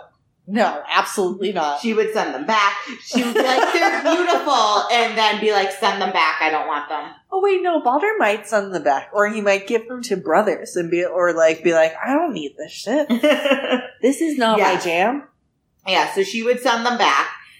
So, fun fact, she actually did one of the reasons she was also away was because she caught sweating sickness and uh, survived it, which the sweating sickness at the time had a mortality rate of anywhere from 30% to 50%, and most died within hours, so it was a big deal. Holy shit! Then he like played on that. He was like, "We're meant to be." You, it was you God lived. it was God's will for you to live to become, you know, to be Okay. with me and shit like that. Because you know the gods, the kings are like the God made me Yeah. king. Like that's literally what they believe. Turns out God has room f- to deal with one person, and it's me. I'm so special. Yep.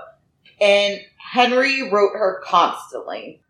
There were 17 surviving letters, all Henry's, none of Anne's, unfortunately, but it's believed that there were many more.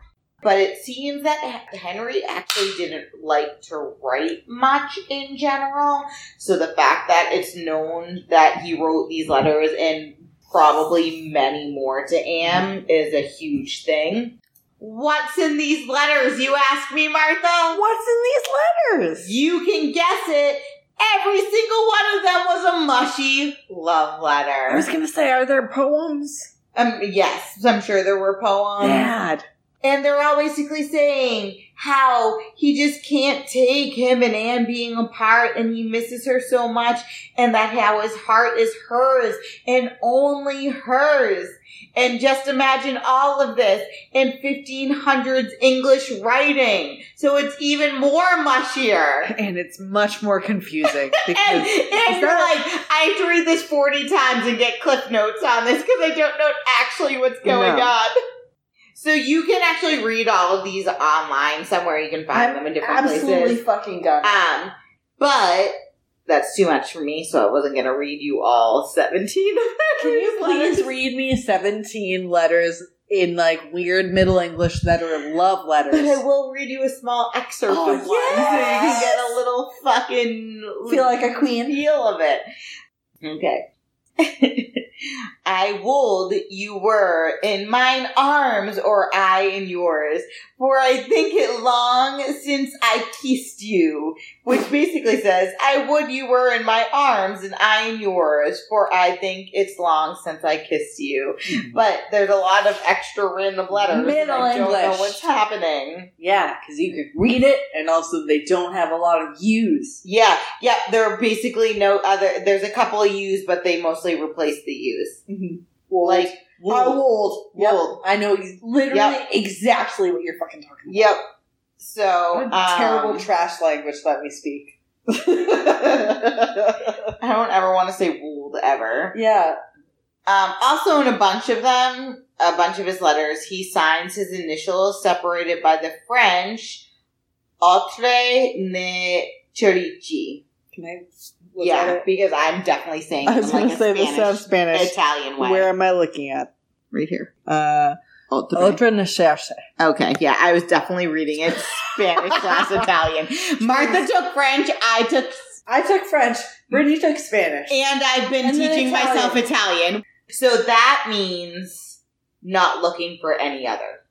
Okay. Because cherche means looking for. Yes. So he would put his initials and then that and then Anne's initials. Okay, that's cute. Well, I mean, it's like fucked up because everything. and then he'd put it in the center of a heart. What the fuck?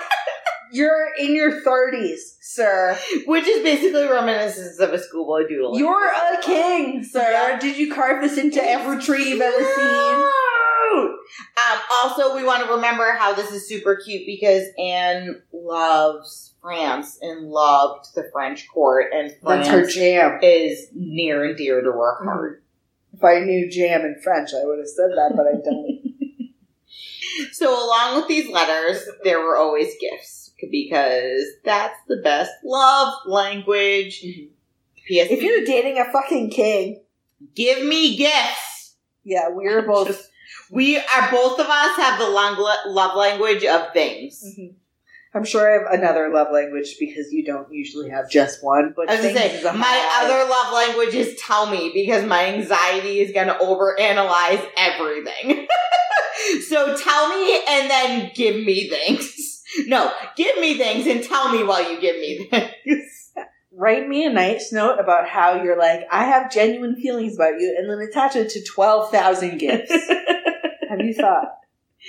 uh, but most of which, like I said, she would send them back as part of her game to be like, no.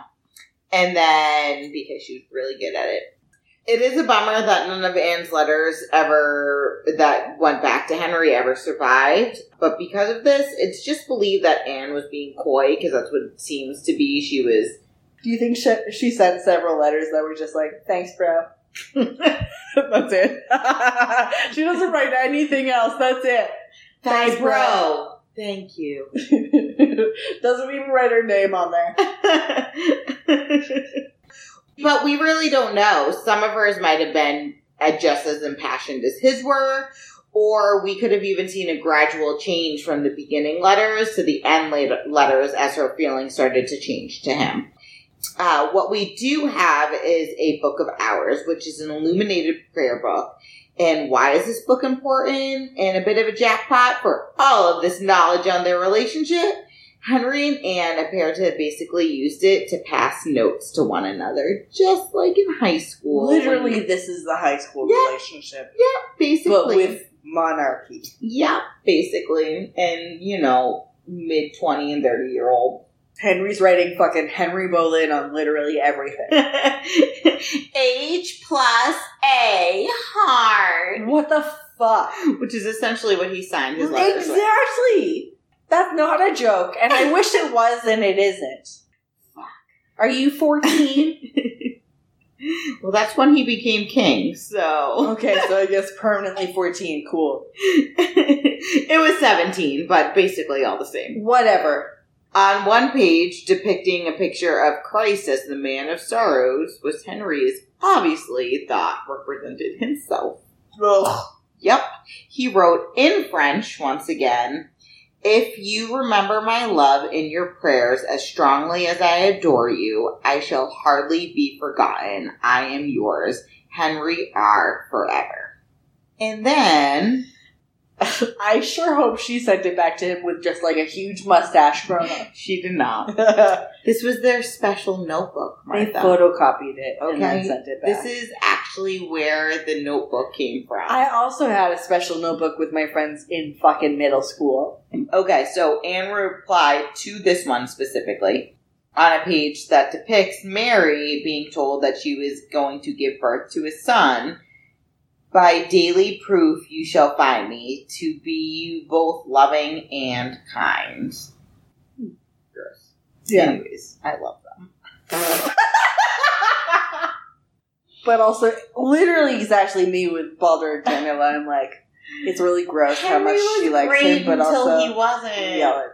Henry did offer Anne a role of official mistress multiple times, promising to always love and take care of her, and Anne always turned him down, basically being like, hey, either I am gonna be like official or this isn't happening. I'm not just gonna be a mistress because normally what happens with mistresses is they end up getting cast aside and then no one wants them Mhm. because if women They were, fucked a king. exactly or even if they fucked anyone in general Yeah. like guys didn't want them and she was So, like, she was I- already older That, like, so it, yeah thing. exactly so she was basically like hey if we're not going to make it official this isn't going to happen but it was just in much nicer english and Fancy terms. shit. you know all that shit they may have gotten to like second base on some uh, on henry's letters talking about her boobies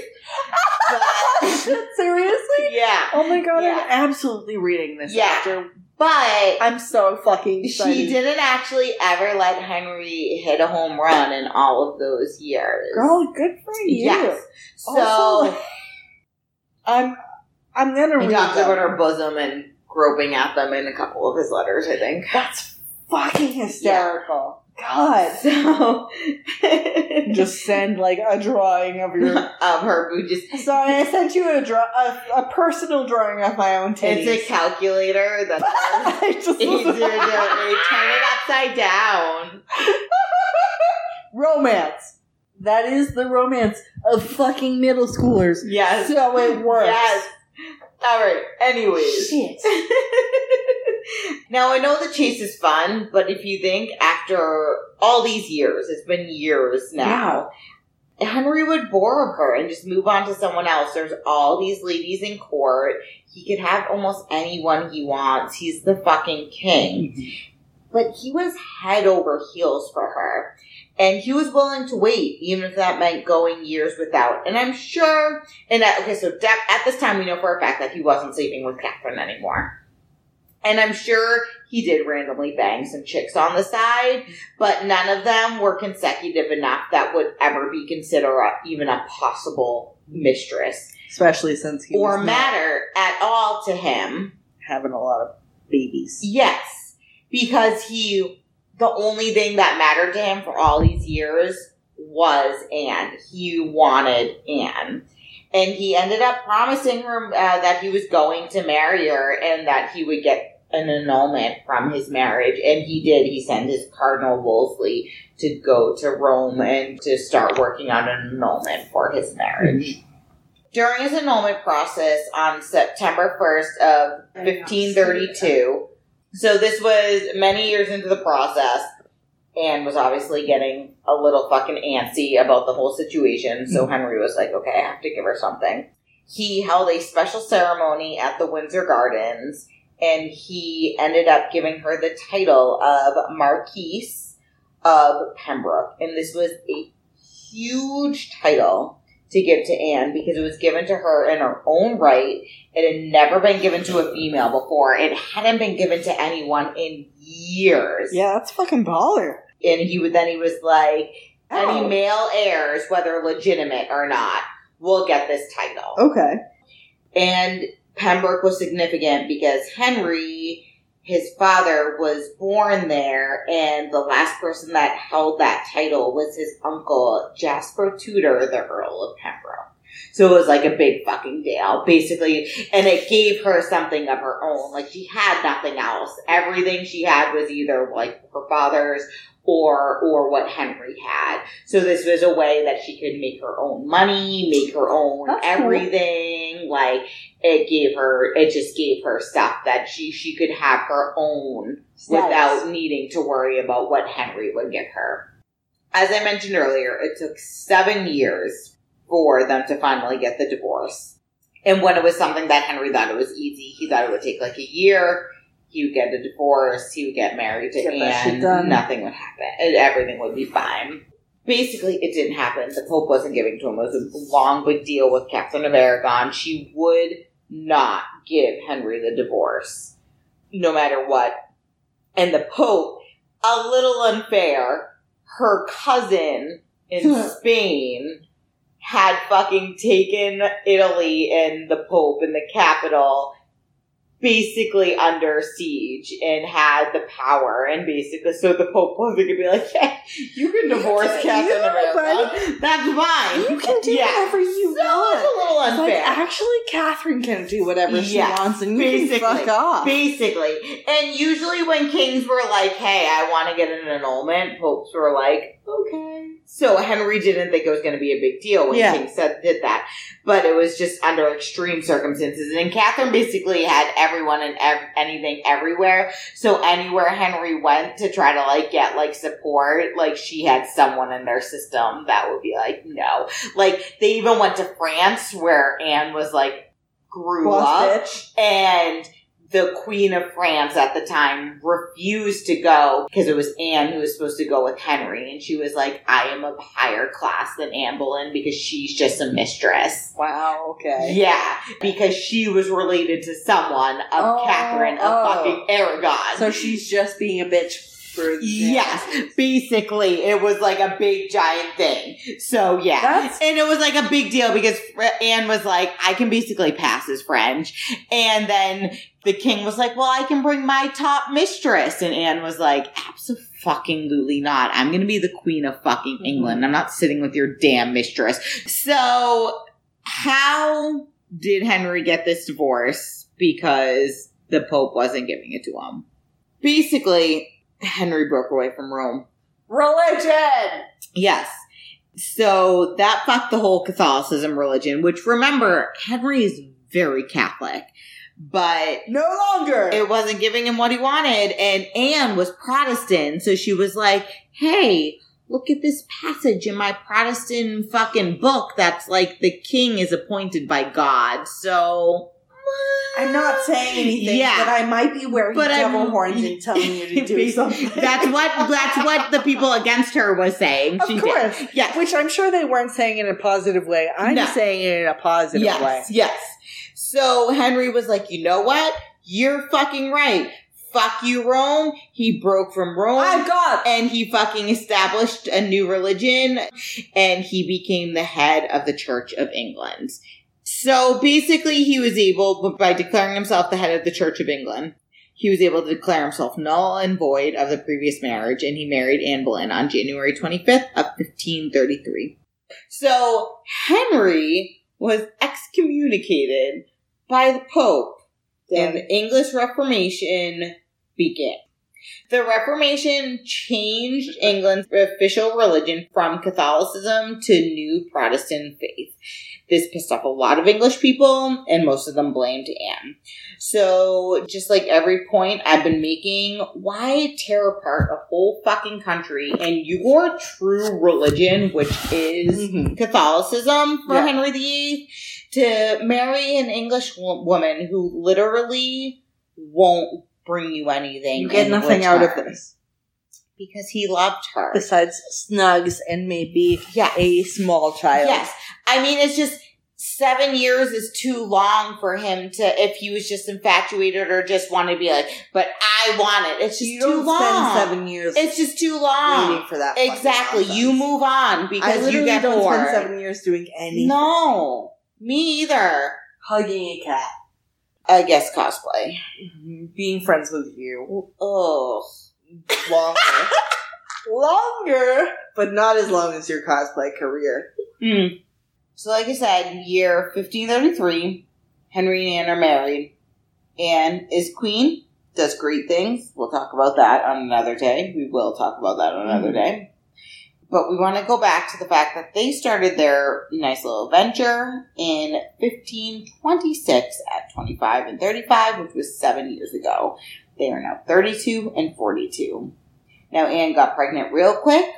There's a good chance that she was actually pregnant before they were officially married. They think that they kind of got it on when they knew that it was going to happen.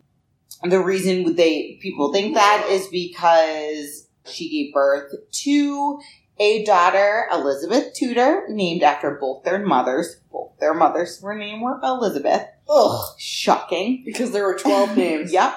And it was in September, and they got married in the end of January. So either Elizabeth was a little bit early, it was like legit on their wedding night, or it happened a little bit before their wedding night. We all know what's up.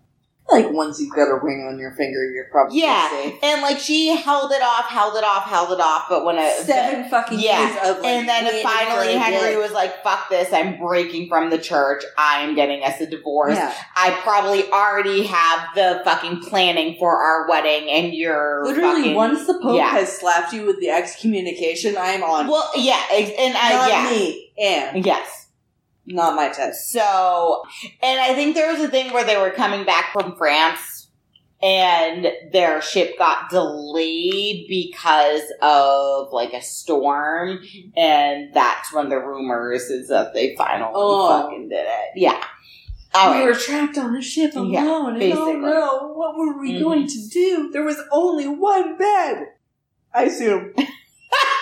I'm not writing a fanfic right now, but Let's go back to episode 14. I don't know what episode That it was, but it sounded right around there. Now, even though it wasn't the boy she promised, they both, and they both were disappointed, uh, the pregnancy showed a lot about their relationship.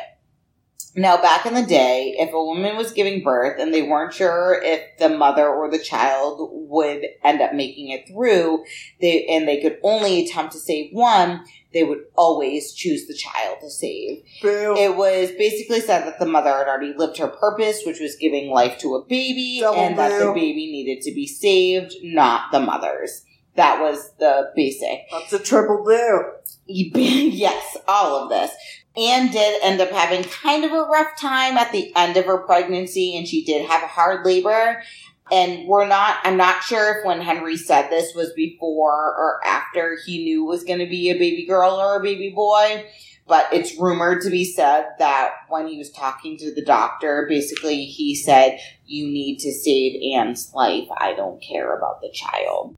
And then when they did find out the sex of the baby, which was a female, even though they were disappointed, it's noted that Henry said, It's okay, we're both young. We did great because she delivered a healthy baby girl and was healthy after after the birth. Said It's A plus for both of us. Basically, like you delivered one, you will we'll get fine. We're done. both young. We're still both young. We're still mm-hmm. only. She was only thirty two. Or 33, um, 32, 33, will be fine. So both of these things show that he cared about her. The fact that it was unnormal for it to be like, you need to save the mother's life, that's what he cared about. He was like, at this point, I don't care, you need to save her. And then to be like, it's okay, like, we're still young, we'll have a baby boy. You just delivered a beautiful, healthy baby girl, and we'll have a baby boy. Also, it turns out probably the girl turned out a thousand times more boss than any dumb boy. So that is 100% true. Now, So eventually things didn't end as well as Henry hoping. I mm. know. And this is the point where no matter what I read or what I watch, whether it's a TV show or a movie, I know I know exactly when the turning point is. And no matter how much I want it to change every time, it's never going to change because it's history, Brittany. Henry, he was a passionate person, especially when it came to Anne. And this was no different whether he was loving her or he was trying to destroy her. So, though Anne did become pregnant anywhere from one to three times, they're not 100% sure how many, she didn't end up miscarrying all of those times. So, there's a rumor that she might have been pregnant even before Elizabeth. And then they're not sure if she was pregnant one or two times after she was married to Henry and after she had Elizabeth. Hmm. There is apparently, I don't want to call it a disease, I think it might be hereditary genetic defect that is in males. And it's this specific genetic defect that actually increases the chance of miscarriage. Oh, And there's a name, and I cannot think of it. And I don't, I, well, not that I can't think of it, I don't know it, and I did not have time to look it up. And the reason why Anne was able to deliver at least one healthy baby, same with Catherine, same with his first mistress, and same with possible, um, her sister, which I believe probably had one of his babies in that set, was that the first time around, the female's body was able to counteract this gene because they didn't have any of it in them. But any other time, their body was then used to the gene, so it was part of it, so they weren't sending out like a part, like, Like sending out a something that was defense of it. it? Exactly and it caused miscarriages, which could be an explanation of why Henry VIII had so many miscarriages, why, uh, or close to them, or unhealthy babies, because Catherine had five that didn't live past infancy, and Anne could have had anywhere from one to three miscarriages. That's a lot of miscarriages. It's a lot. Even I don't have the statistics in here, but I remember hearing slash reading them. Even in the time, the statistics weren't that high. It's a lot. Yes, it's a lot. It shouldn't even be five out of six yes, or whatever. even at a, even for the 1500s, those statistics weren't that high. So the fact that he ran into that means that it was 99% of a possibility that it wasn't the female's problems. Hmm. It was all him. I believe that one thousand percent. I know that's Yes. many percents, but it's fine. Mm-hmm. Um, also, so I know that this is a completely unresearched opinion, but have you considered that maybe it's just stressful being around Henry VIII? So I'm gonna get into Anne's last and definite miscarriage, which has to do with that. So I don't know about any of Catherine's miscarriages. I'm stressed out So- thinking about him. So So, I think at least three of Catherine's children were born, but died very closely after to birth because they weren't healthy mm. babies. Whether Anne had one or three, that could mean I think she at least had one other miscarriage before her final. That's what I believe, and from what all the research I've read and what most people believe, she had at least one miscarriage before her last miscarriage. And her last miscarriage was definitely caused by stress oh, that Aunt Henry VIII definitely put on her. And probably, I'm guessing, if this gene thing is real, was probably part of it. yeah. So it was just everything on top of it. And really, it's his fault, one thousand percent. Anne promised him boys when she was in her mid to late 20s, and she didn't get to give him anything until she was in her um, early to mid 30s. And that changes a lot of Yeah. things, especially in the 1500s. Yeah, Yes, it's a huge thing. So the fact that, like I said, that most people don't realize it took seven years for them to get fucking divorced changes the situation completely. Her last miscarriage came shortly after the news that Henry VIII got in a very bad jousting accident. And this is the jousting accident that he never really recovered from. This is when he was hurt. He couldn't, this is when his health started to fall. This is when those pictures that you see of him start to happen because he couldn't be as active. He was, he was in his 40s at this point in the 1500s. This is also when his relationship with his next wife, Anne Boleyn, found out about it with Jane Seymour. And so there are theories that, and literally, Anne miscarried either the same day or the very few days after she found out about Henry VIII's really big jousting accident. Uh. She miscarried very, very close to the same date. It all Hmm. happened within like 48 hours. Yeah, so I was kind of making a joke before, But and I'm not yes. anymore. I'm committing to that joke now. Yep. A whole bunch of things happened, which I'm sure I'll go into. I don't want to go into it right now. It's, it's, A thousand o'clock, and we're hungry. and we're hungry and it's sad and Oh, it's yeah, it's no. a long story about everything that happened to her but she ended up another miscarriage she was 38 around around 38 Yeah. and henry was different so she ended up being beheaded on May 19th of 1936, which, like I was talking about earlier, was basically. 1536. Oh, did I say 18? She was immortal until 1936. I wrote 1936, is what I said. Which I did a lot, but I rebacked, I backed it up and, and deleted it, and I was like 15. 1536. now you need to write the fanfic where Ah. she's just immortal, and she's like, "Well, this didn't work out. I guess I'm gonna pop my head back on until Stitch it, 1936." fine. So she was beheaded in 1536, which was basically unheard of for queens. That's big fucking time. A big fucking deal. So this image that we all have in our heads, like I was saying, of Henry started to form and he started to become that man. A bright young man turned into a tyrant. He had four wives after Anne, only one more child. Hmm. So Jane Seymour was the next wife, which Anne, I believe, did find out about. Henry was with her for about a year and a half before she died shortly after childbirth, not because of childbirth, but because an infection because of childbirth. Oh. Uh, that was a son. He did have a son with Jane Seymour, his only legitimate son.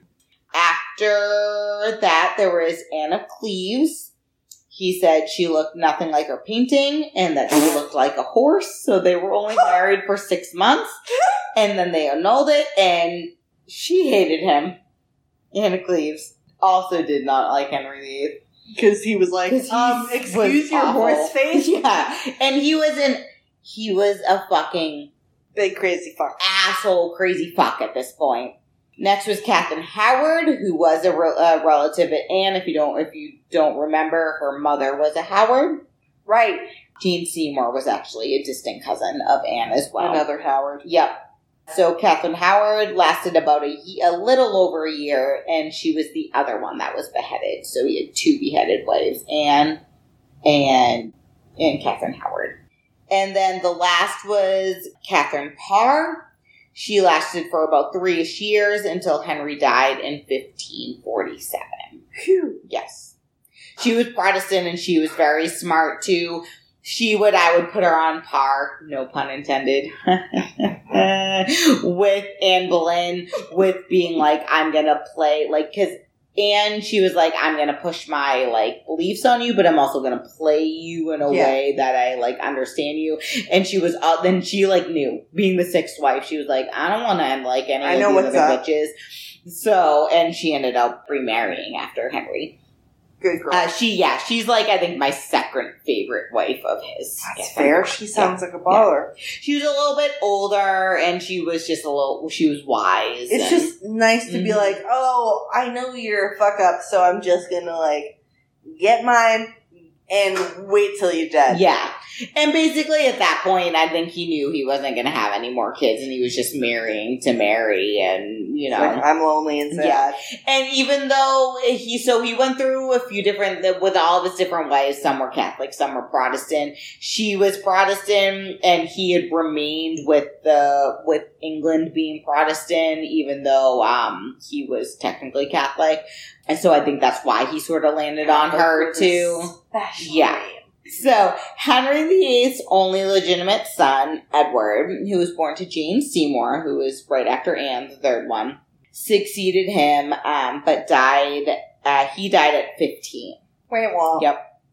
And then Mary, his first daughter with Catherine of Aragon, his first wife, if you don't remember. I do. I'm, I'm also just saying it because Oh. I get confused too. Also, for people who live. Yeah, like it's confusing.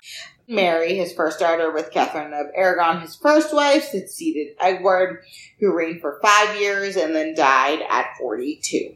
So why am I bringing up Henry's life after Anne when this is, and even about his line of succession after he died when this is all about his love for Anne Boleyn? Mm-hmm. because of who took the throne after Mary. If there's anything to make me believe in any kind of fate or destiny, this would be it. Which is super corny, I know, because both me and Martha really don't believe in Uh. fate and destiny, but this basically is is I fate mean, it does fall right. hmm It's a lot of things falling into it's place. yes, it's hard to not be like there was something there. So for me, it proves that Anne was Henry's true partner and that he really did love her, even though life is just unfair sometimes. And out of their love ended up coming greatness, even though a bunch of horribleness followed before it. happened. will fucking roll. Exactly. So the last Tudor to take the throne was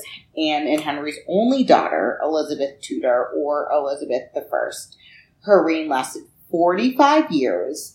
It was called the Golden Age. Due to her desire to unite her subjects under one throne, her reign is marked as a time of peace. During this peace, she encouraged self sufficiency in England through the growth of agriculture and trade, and this newfound wealth ushered in England's golden age. Unfortunately, they took it and went in a really terrible direction. But that happened also, way after. like that's later. That's later. and. Elizabeth is a boss. Yes. Yes. So Henry VIII and Anne Boleyn and then their daughter led England to a long time of peace and wealth, which was struggling for them to find for a while. It wasn't a peaceful country for a long time.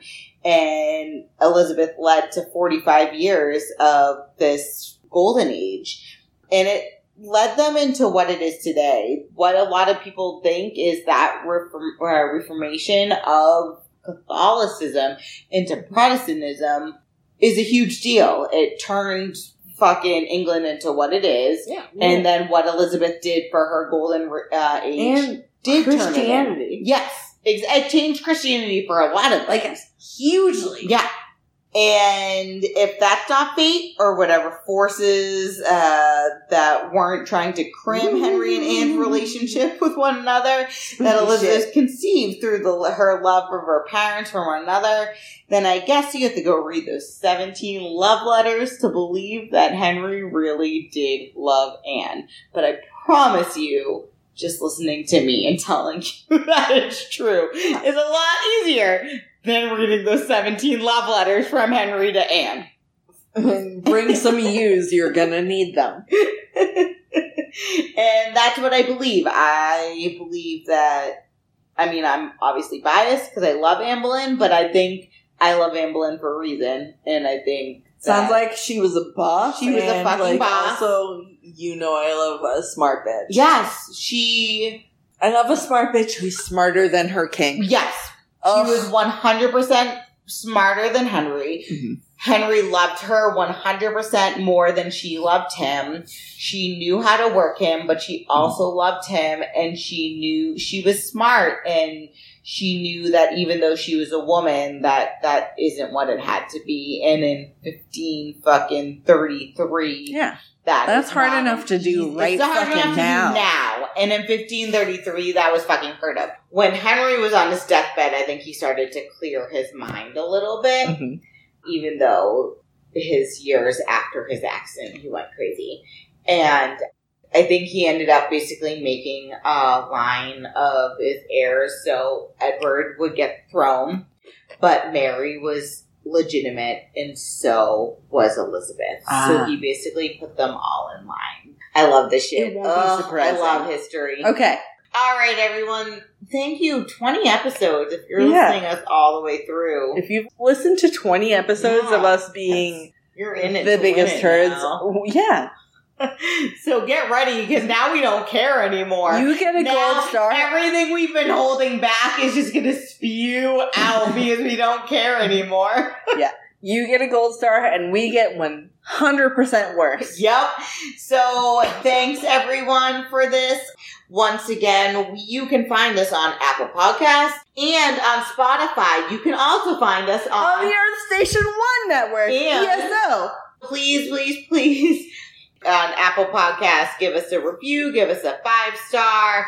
It helps out a lot. We would love you forever. Send us an email. We've gotten a, a one email and it was so awesome. It was the highlight of our week. Yeah. So Of my week, definitely. Give, give us an email. I loved responding to it. I, Brittany, if you don't know, this is my voice. Mostly, I'm the one in charge of the email, but if you want to say something Martha, I will definitely show Martha. Don't worry about it. You can respond to her too. It's just, but at first, let's talk nerdy at yahoo.com and then follow us on Insta. But at first, let's talk nerdy. Martha We- does art every week, Yes. and then if we talk about something specific during our podcast that we can relate to, we'll post pictures. And we'll be back for episode 21 next week. Yeah. So we'll see you next Tuesday.